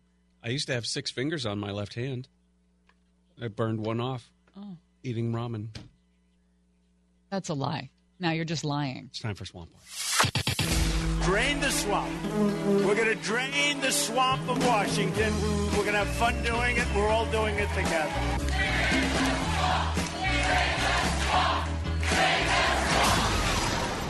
Swamp Watch. Well, uh, yeah, You go. Oh no, I'm sorry. I was just making noises with my face. Uh, I was just going to say, uh, President Obama is uh, out and about. He has started his uh, big final push going into the midterms, and today he's campaigning on behalf of candidates down in Florida. Uh, and it's it's striking for a lot of people the difference between his speaking style and President Trump's speaking style. But I'll be honest with you, they're both ruling the the campaign rallies that they've been that they've been a part of. Uh, Obama whips up his crowd, President Trump whips up his crowd, and they love it. They absolutely love it. Today in Florida, he's campaigning on behalf of uh, Bill Nelson and um, uh, Gillum. I don't remember his first name, uh, who is running for uh, governor. And it turns out, or he's running for senator. Uh, it turns out that Obama likes to call scoreboard on President Trump. I didn't have anybody in my administration get indicted. Well, let me turn it up a little bit. Uh, the thing is, it, I turned it down because of the sound of Modesto. I didn't have anybody in my administration get indicted. I mean, I, I, I just thought that's how you're supposed to do things. Um, and then he also gave them this winner, uh, which I think everybody could actually live by. They pledged to fight for the little guy. Instead, they doled out $1.5 trillion in tax cuts aimed at billionaires and corporations. Didn't, don't boo. No. Oprah Winfrey versus Mike Pence. Did you hear about this fight? It was quite the matchup. Oprah delivers a rousing speech in the suburbs of Atlanta, Republican leaning suburbs, urging voters to make history by backing the Democratic gubernatorial candidate Stacey Abrams in the uh, in the election next week. Uh, she promoted Abrams as Vice President Mike Pence was campaigning for the Republican in the race, Brian Kemp. Uh, Winfrey praised Abrams as a change maker, uh, said she's a uh, registered independent. Oprah herself is, who was not in Georgia at anyone's request. She said, I paid here to come myself. I approved this message. Pence was making three different spots for Kemp across Georgia. And he says, I'd like to remind Stacey and Oprah and Will Ferrell, I'm kind of a big deal too. Referencing a line from Anchorman.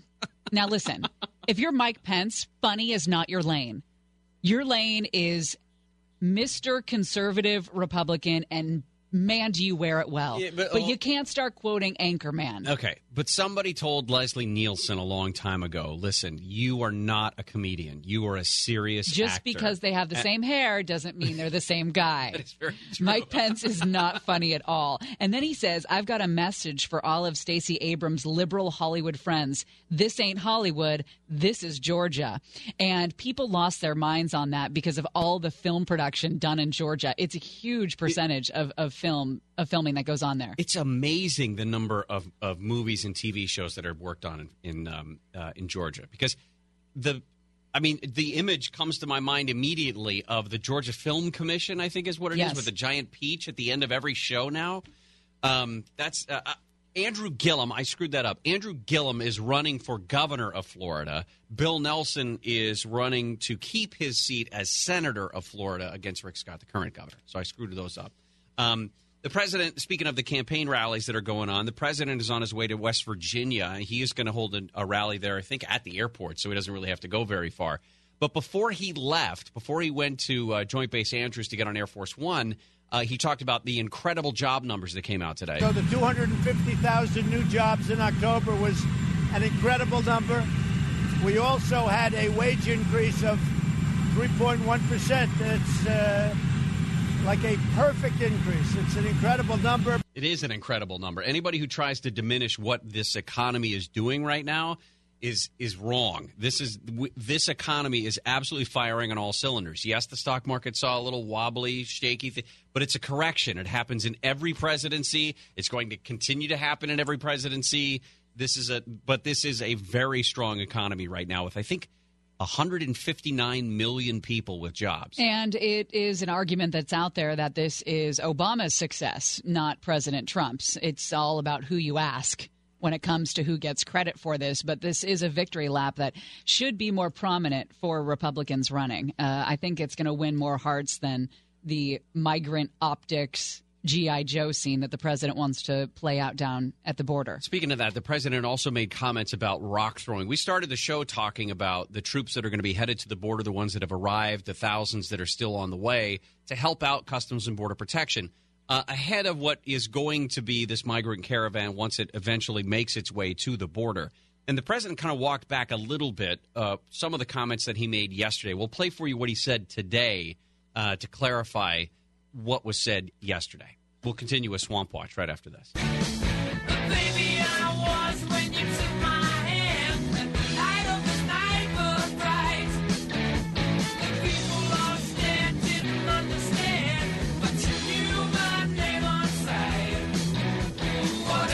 Gary and Shannon. Next hour, we're going to talk a little bit about these uh, reviews coming in for uh, Bohemian Rhapsody, the uh, the movie about Queen and Freddie Mercury. We'll also, in the uh, 130 segment, kick off our nine news nuggets you need to know, our weekly look at some of those stories that may have uh, fallen through the cracks, maybe uh, went by the wayside without you noticing, but uh, you've got to hear them if you're going to do the weekend right. Mitt Romney pushed back against the president's branding of the media as an enemy of the people, saying that it diminishes a critical institution to democracy. He says every president has endured inaccurate stories, but no president, American president, has ever before vilified the American press or one of its professional outlets as enemy of the people. He went on to say, I cannot conceive of thinking or saying that the media or any other responsible news organization is an enemy. They're essential to our republic, our freedom, the cause of freedom abroad. It is very much our friend. He has an interesting road ahead of him if he's going to run uh, to be senator. Because I don't know if he's going to run against President Trump, uh, run without the support of President Trump. Um, speaking of the president, he did tell reporters today that U.S. troops would not necessarily shoot at migrants headed toward the southern border if somebody starts to throw rocks. If you remember yesterday, uh, he was asked about it at that White House news conference that he gave on immigration. We will consider that the maximum that we can consider that because they're throwing rocks viciously and violently. You saw that three days ago, really hurting the military. We're not going to put up with that. They want to throw rocks at our military. Our military fights back. We're going to consider, and I told them, consider it a rifle. When they throw rocks like they did at the Mexico military and police, I say, consider it a rifle. Okay, so the way he described it today was different. He's again getting into the uh, before he gets to the helicopter to fly to West Virginia. If our soldiers or border patrol arrives are going to be hit in the face with rocks, we're going to arrest those people. That doesn't mean shoot them, but we're going to arrest those people quickly and for a long period of time. Well, I'm glad he went back on that. Well, I mean, at least someone clarified to him what rules of engagement are and would be in a situation like that. Right. so. You know who's been absent from these campaign rallies? And you know, you've seen Obama, you've seen Hillary, you've seen uh, Oprah, and everyone. Bill Clinton. Bill Clinton, who used to be the darling of the Democratic Party, they say in the New York Times, has found himself in a bit of a political purgatory. He was once a popular political draw, uh, you know, the party's explainer in chief, but he's only been at a handful of private fundraisers to benefit midterm candidates. Notable shift there Uh, Hillary Clinton, more of a visible presence, even talking about potentially another presidential bid in an interview she did last week. What have you heard more of? Bill Clinton or Democrats talking about the migrant caravan coming up through Mexico?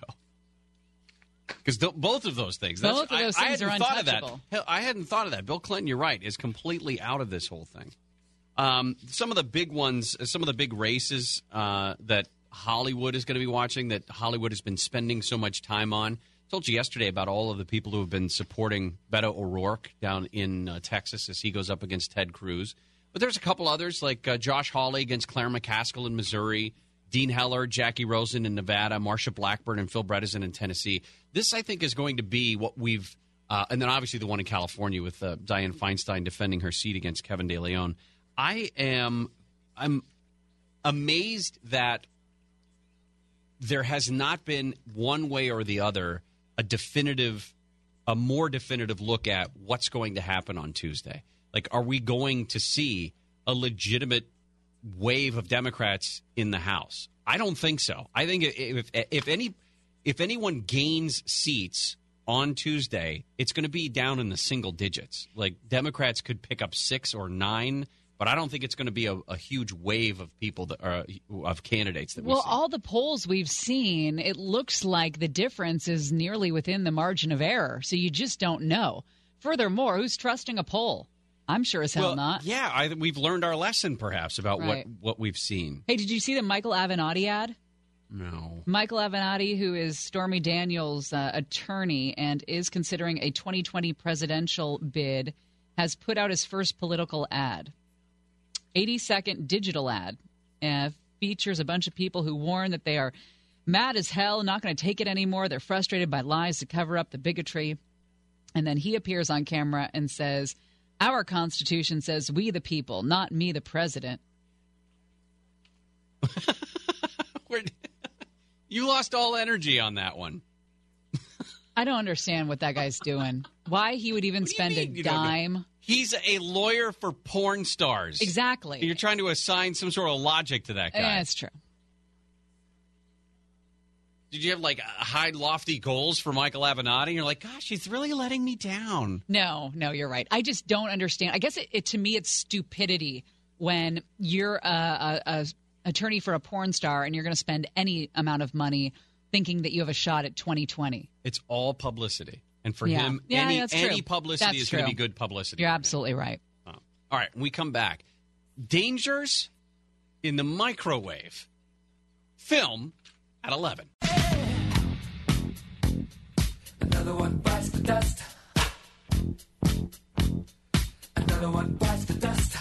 And another one gone. And another one gone. Another one bites the dust. Hey, hey, we're gonna get you too. Another one bites the dust.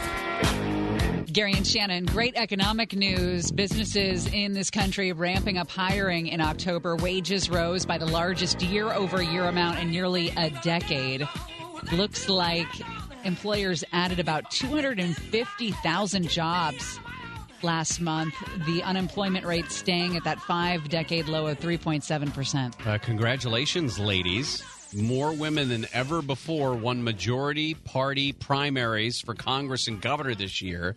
So, uh, depending on how things go Tuesday, you could uh, significantly increase your numbers in office. You know, when you say that, it sounds Well, part of it a is little, a little paternalistic. Nah, not Good to job, be paternalistic. girls. I didn't say girls, and I didn't say gals. You didn't say I ju- broads. I, didn't say broads.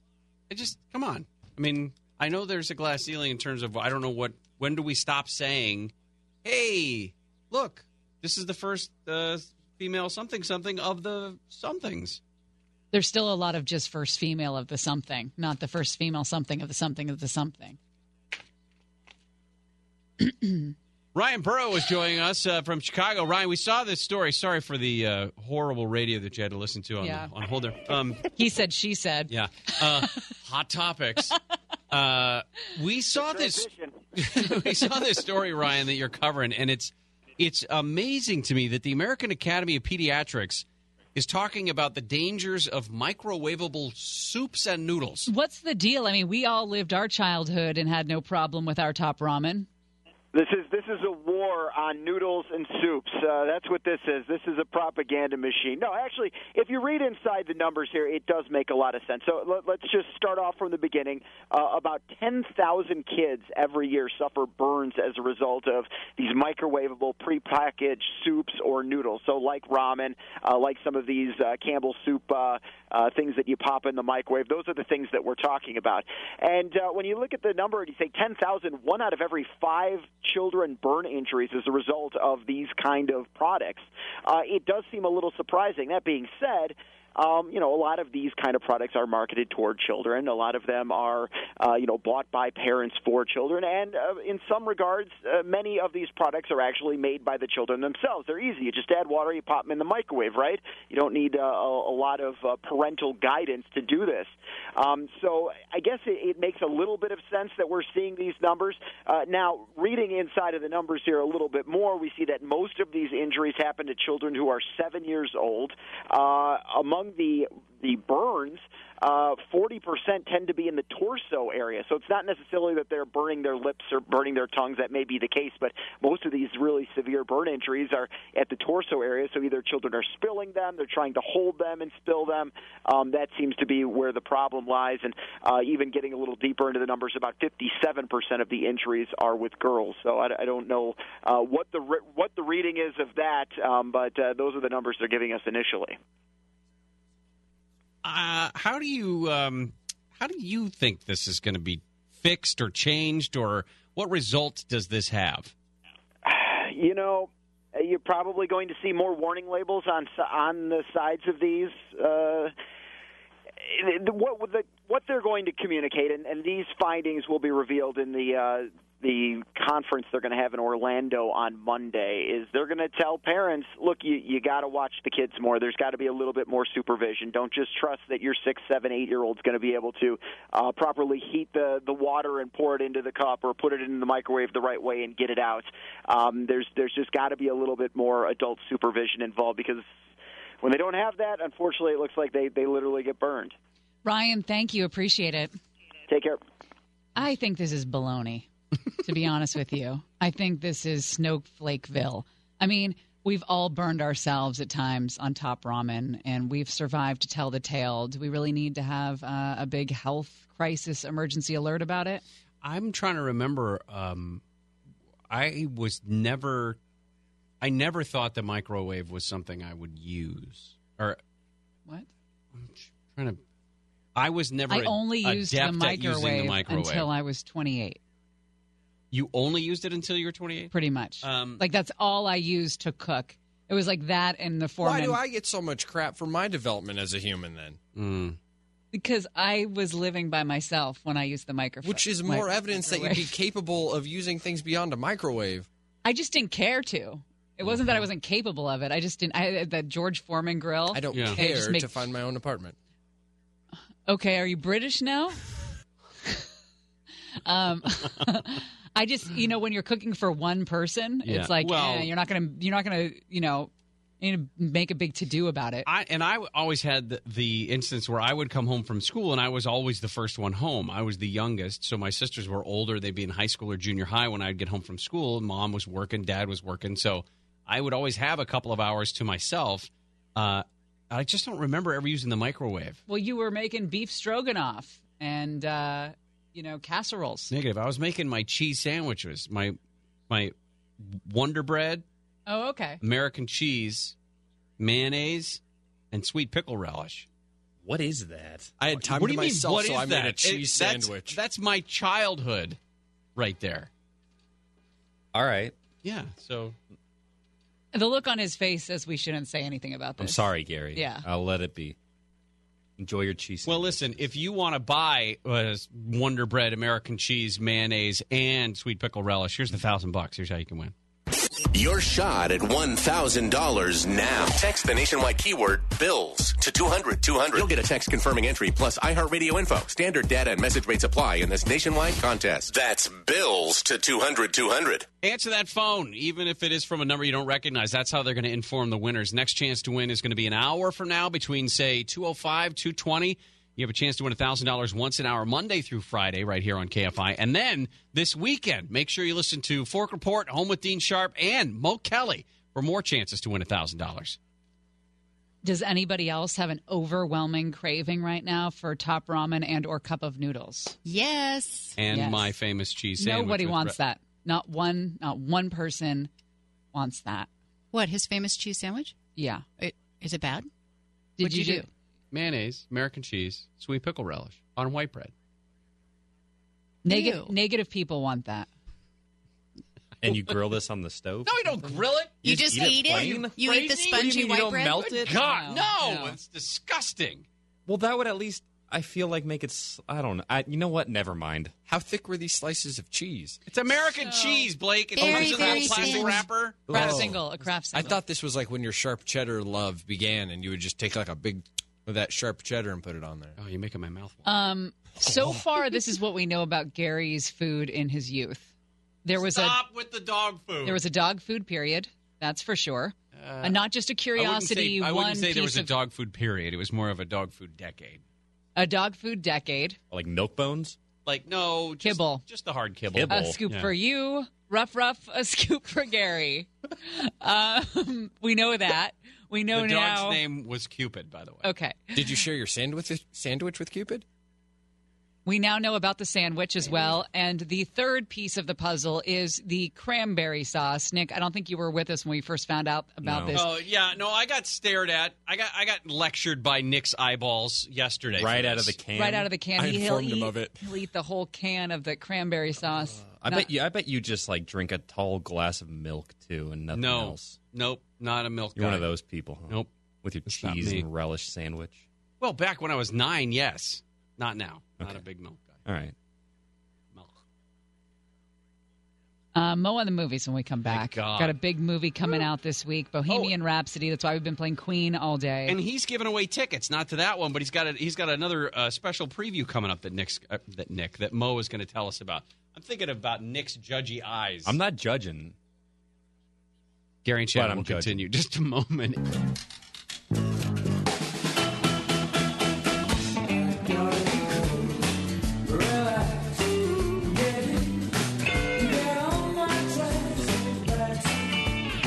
Well, if you haven't noticed, we've been playing Queen all day long in anticipation of Bohemian Rhapsody. This is.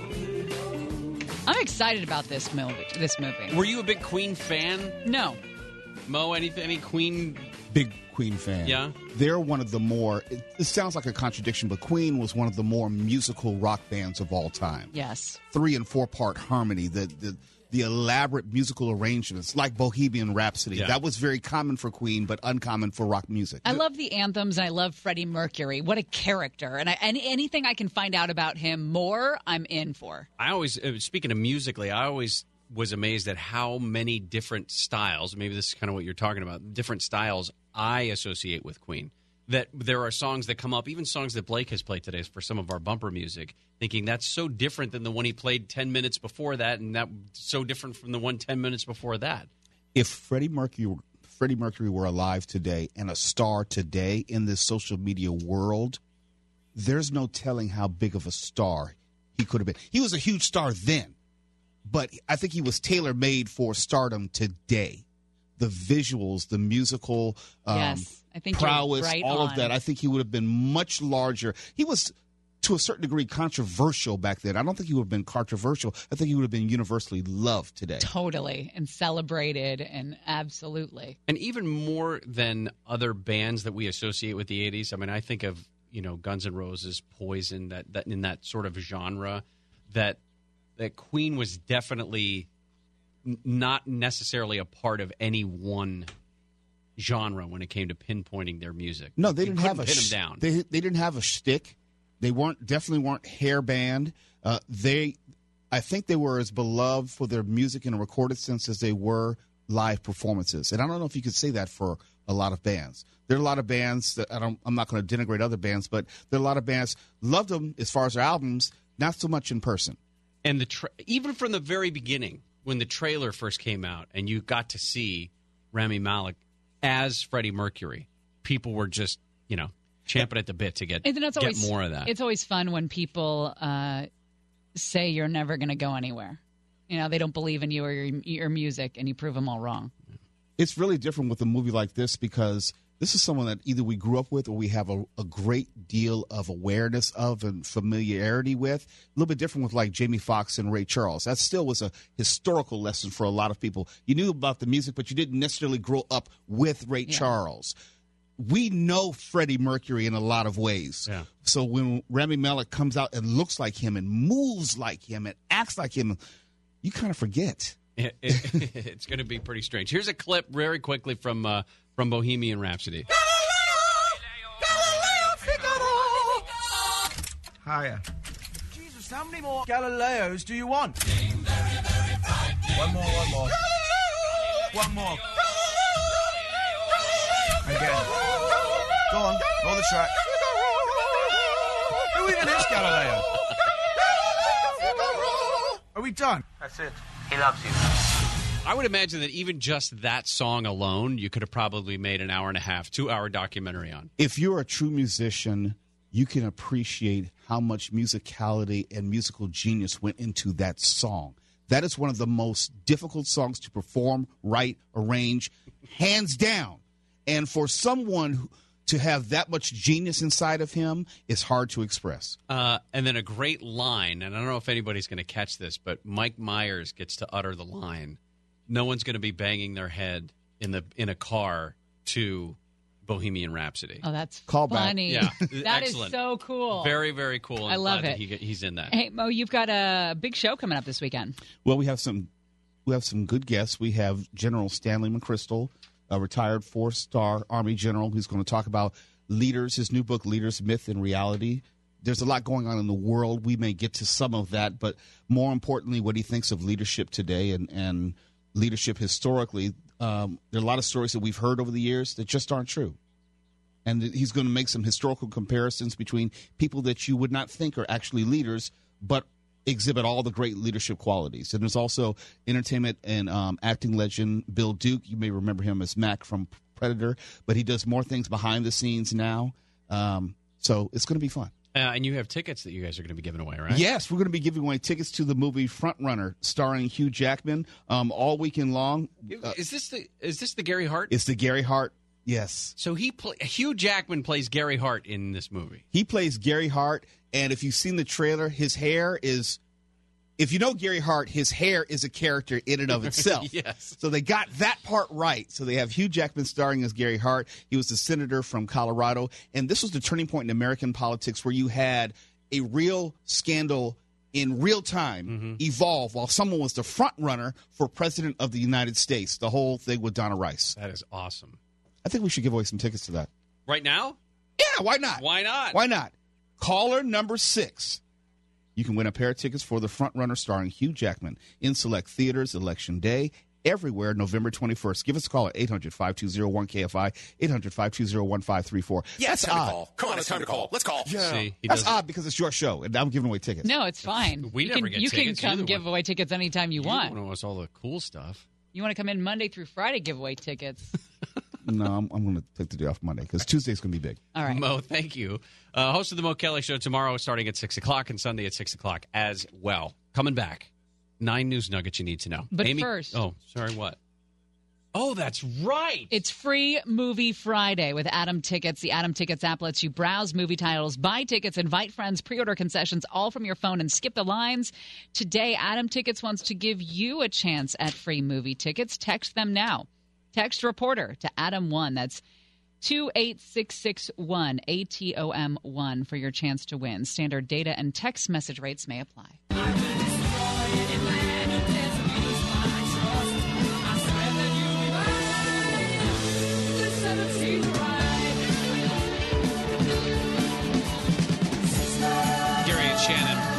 Reminder you can join Fork Reporter Neil Saavedra tomorrow, the third annual Thanks Grilling event, Saturday, November 3rd. That is tomorrow. Outdoor Elegance in La Verne. Tips on grilling that holiday feast, some food and wine samples for you. During the show, it's 2 to 5 tomorrow. More information, log on uh, to KFIAM640.com. Use the keyword Thanks Grilling. Brought to you by DCS Grills and Solar Max. Oh, do you smell that? Oh. You smell that? Speaking of Thanks Grilling, how about some news nuggets? We'll start with Honorable mention. Not supposed to mention. I was going to mention it when the time was right. It's network policy not to mention it. It's been an honor serving with you all. Didn't I mention it? What an honor it is. Great and honorable Moses. So today we're holding auditions to become the newest member of Honorable Mention. Mm, I love barbecue sauce on this one. in uh, Macomb County, Georgia. that was a bad line. The, the clerk, Karen Spranger, uh, has suggested that they could install toilets over holes in the floor that contain fecal eating worms as a way to add more bathrooms to a county building without having to run additional plumbing. I'm sorry? Apparently, this person works here now. They wanted to actually just do an outhouse style, hole in the floor, self composting toilet with fecal eating worms as a way to um, to do that without adding more plumbing to the building. Well, that's one option. Mm, it's not a good one.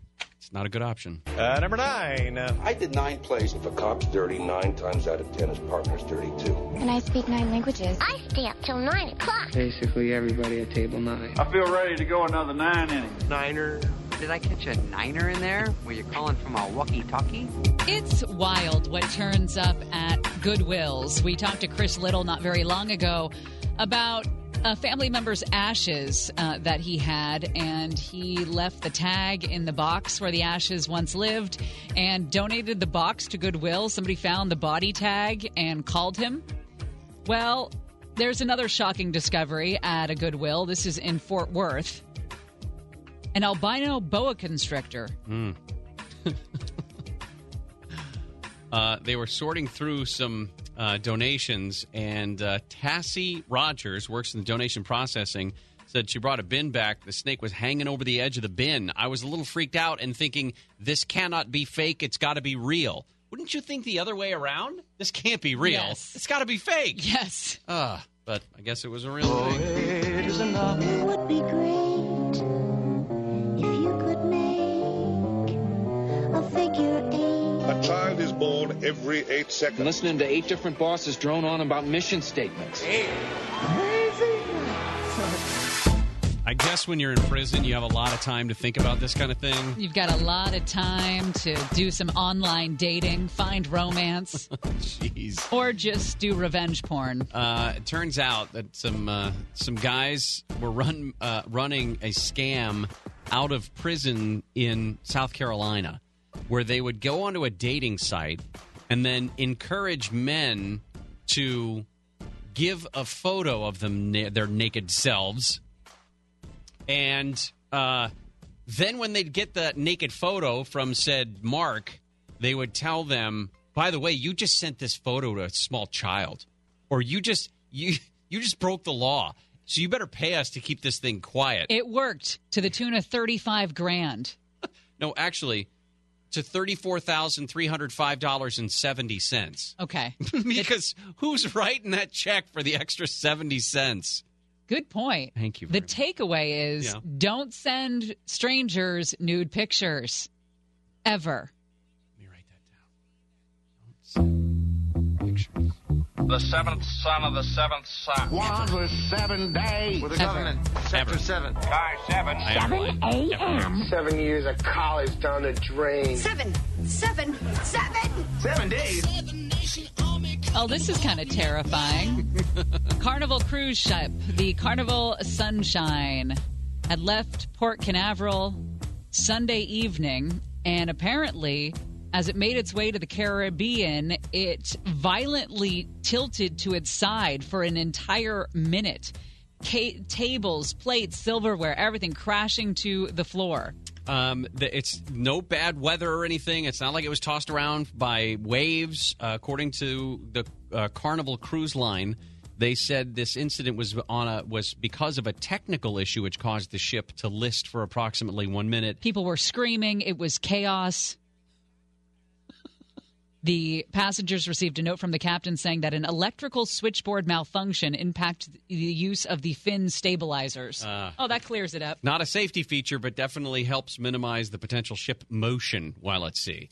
Uh, well, that would make a lot of people nervous enough to barf, which I'm assuming is never a welcome sight on a cruise ship. I got six, you got six, she got six. Uh, number six. Dude, there's six more weeks of winter. Why do you have a picture of me, a rabbi, and six drunken longshoremen? Why don't we just stick her in a nursing home closer to us so I don't have to drive six hours? Drink another six pack. Number six.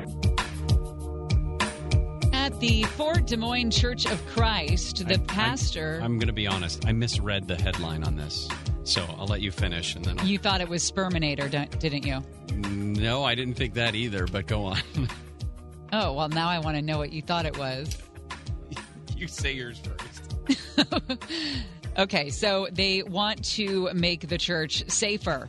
And so they put together a bulletproof pulpit and a magnetic gun mount here at the Fort Des Moines Church of Christ in Iowa. And they're calling it the Sermonator. Uh, He has a spot where he can put his gun. The pastor is going to put a gun on his Sermonator. This is all security minded stuff. For example, they don't tell anybody where their nurse they don't advertise where their nursery is. They just they'll escort you there if you have business there, but they don't want to tell you where there's a room full of children, for example. I thought it said seminator. Oh, so I wasn't far off. You weren't you far off, but I didn't I thought it said Sperminator. You thought it said Seminator. Either way, it's uh, and it was it's a good actually a pretty serious story. uh, our top five news nuggets. we suck. we come back to Gary and Shannon. Gary and Shannon wrapping up our uh, nine news nuggets you need to know. Don't forget it's Free Movie Friday. Atom Tickets is back. The Atom Tickets app lets you move, browse movie titles, buy tickets, invite friends, pre-order concessions, all from your phone. Just skip those lines today. Atom Tickets wants to give you a chance at some free tickets. Text them now. Text the word reporter to ATOM1 28661 for your chance to win. Standard data text message rates may apply. Get out your dipping sauces. We're at number five. Five minutes! I have five rules. We begin bombing in five minutes. Five little monkeys. This is the year 5.5. I'm leaning on track five for Anaheim. Do me a favor and lose five pounds immediately. In New York, um, the NYPD has put out a picture of a guy they say is a jerk. This is you. That's not me. You and Petros. 59 year old guy riding the Manhattan bound M train Wednesday morning Man spreader. got punched in the face by a man spreader. He actually, this younger guy, sat down next to him, to this 59 year old guy, made incidental physical contact with his legs. And the older guy said, uh, Hey, champ, you want to watch your legs? And the young guy reached over, popped him right in the face, and broke his glasses and cut his nose. Well, I don't think that you or Petros would hurt somebody because of your man spreading, but you're certainly both man spreaders. Here's number four. Four minutes! He's probably on his fourth tranquilizer by now. Commandment number four. There goes the Fourth Amendment. This isn't the same world you left four years ago, sir. I haven't You seen know, when this- you're in high school and you are uh, hooking up with this guy and you're all in, and then you find out there's another girl hooking up with the same guy, Yep, do that pace on that one, Gary. Seriously, no, I'm not. Uh, I don't- and uh, it's know not that good. one. It's not a good feeling. It's a jealous feeling, you know? Well, that's what happened at this school in Florida, and the guy that the girls happened to be hooking up with happened to be their teacher. Their science teacher. So, what did these girls do? They did what every girl did in the Cameron Diaz film, The Other Woman. They bounded together and they decided to ruin this guy's life. So, they told his wife. Wait a minute. This guy's last name is French and he's a science teacher? Yes. I think that's funny. Here's number three. Three shall be the number thou shalt count, and the number of the counting shall be three. They were dead within three hours. Three. Security clearance level three. All three of you. Three. I got all three of you guys for the rest of your natural born lives. After about three days, they both started stinking. Three.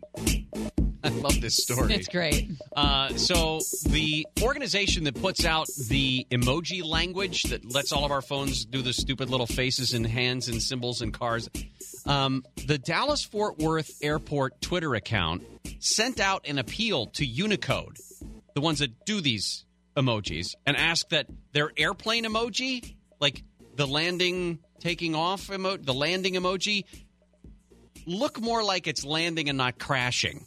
Yeah, not so not so crashy. They- because the landing emoji has a plane that's nose down towards the. ru- I mean, you get what they're trying to do, but that's not actually how planes land. They're usually much more parallel to the runway, so that's what they demanded. What's going on, you two? Pick out two fingers. One, two. No, there are two people in this house. There's two sons and no women. Two ringy dingies. Well, I'm not really. I'm, I'm not really sure this is that bad. Uh, I'll read you. I'll read you two sentences that are bad. But go on. Well, I mean, the man was already dead. Uh, that is true. You know, when I'm dead, if you want to use my eyes, go ahead. Central China, four people have been detained on suspicion of being involved with organ trading after a dead patient's eyes were taken and his body was laying in the hospital mortuary. He died of organ failure. I mean, he'd been gone. His sister viewed him later in the day and said, "Hey, Bobby, where's your eyes?" What are they? I don't know if Bobby was his name. What I doubt it. Uh, what were they going to do with the eyes? To sell them. Sell them. Sure, why so there's a mar- Nick. Is there a market for uh, dead people's eyes on the dark web that you troll? The Uh, woman, I don't know what you're talking about. the woman wrote on social media, a cotton ball was put in in left eye, and a surgical tool used to expand the eye socket was in the right. What do you Google? The Uh, eyeballs- eyeball. You need his login for the dark web. Black- Hang on, yeah, you're black not on the dark web right now. Uh, So you're gonna Oh, get here's how much body parts can cost on the black market. Look yeah, this. eyeballs. Pair of eyeballs, fifteen hundred twenty-five dollars. That's the most. That's the most. Can you convert that to Chinese yuan though, for me, please? Just give me an idea. Oh, that's that's about forty-seven thousand two hundred and sixteen won.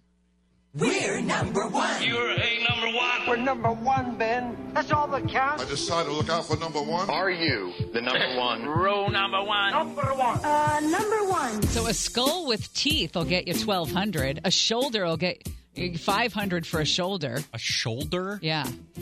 Uh, okay. O.J. Simpson. He's our number one. He went for Halloween as a doctor, What kind of doctor? a gynecologist doctor. Oh, come on. I didn't write it. He was at the Blue Martini Lounge at Las Vegas Strip on Wednesday night. The 71 year old convicted murderer. Dirty no, that's man. really not true. He's not a convicted murderer. no. The 71 year old convicted felon, how's that? Had words uh, stitched into the fabric. It said Dr. Seymour. No, we're not reading that. Not reading that on this program. He was a gynecologist. Dr. Seymour. This is a family program. We are not Hedges. in the safe harbor. Seymour Hedges. Nick for the win. See you Monday. Stay dry, everybody. Gary and Shannon's Side Studio Show. 5 a.m. wake up, record a minute thing for Don Martin. Is, you just, is it just a wake up message for him? Hey, Don. No. How's your pants? It's me. I uh, just wanted to let you know that your shoulders are looking really good. Well, oh, mine? Yeah. Oh, thank you. That's very nice. I appreciate that. I always think both of you look fabulous. Oh, You're both very attractive. See? See how weird it is to try to say your name? You're right there. I'll just say, I'll just say, listen on your official home of the Chargers, KFI AM 640 with Matt Money Smith and Daniel Jeremiah. Daniel. Did I say Daniel? Yeah. All new 15,000 square foot smoke free casino area. The new opulent Marquise Bar. Marquis. Not Marquise. It's not Marquise Goodwin. Pala Casino. That's a big P. Big one.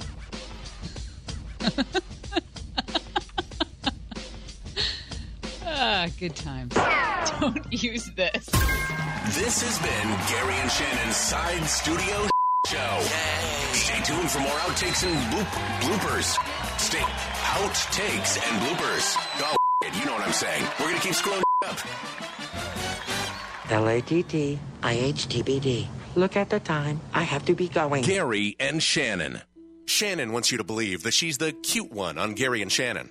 But she's not the only cute blonde on the show. Gary is also blonde, and he wears glasses, like smart people. Some people are into that. It's time for a change. It's time to vote Gary Hoffmann for the cute one on Gary and Shannon, paid for by Hoffmaniacs OC.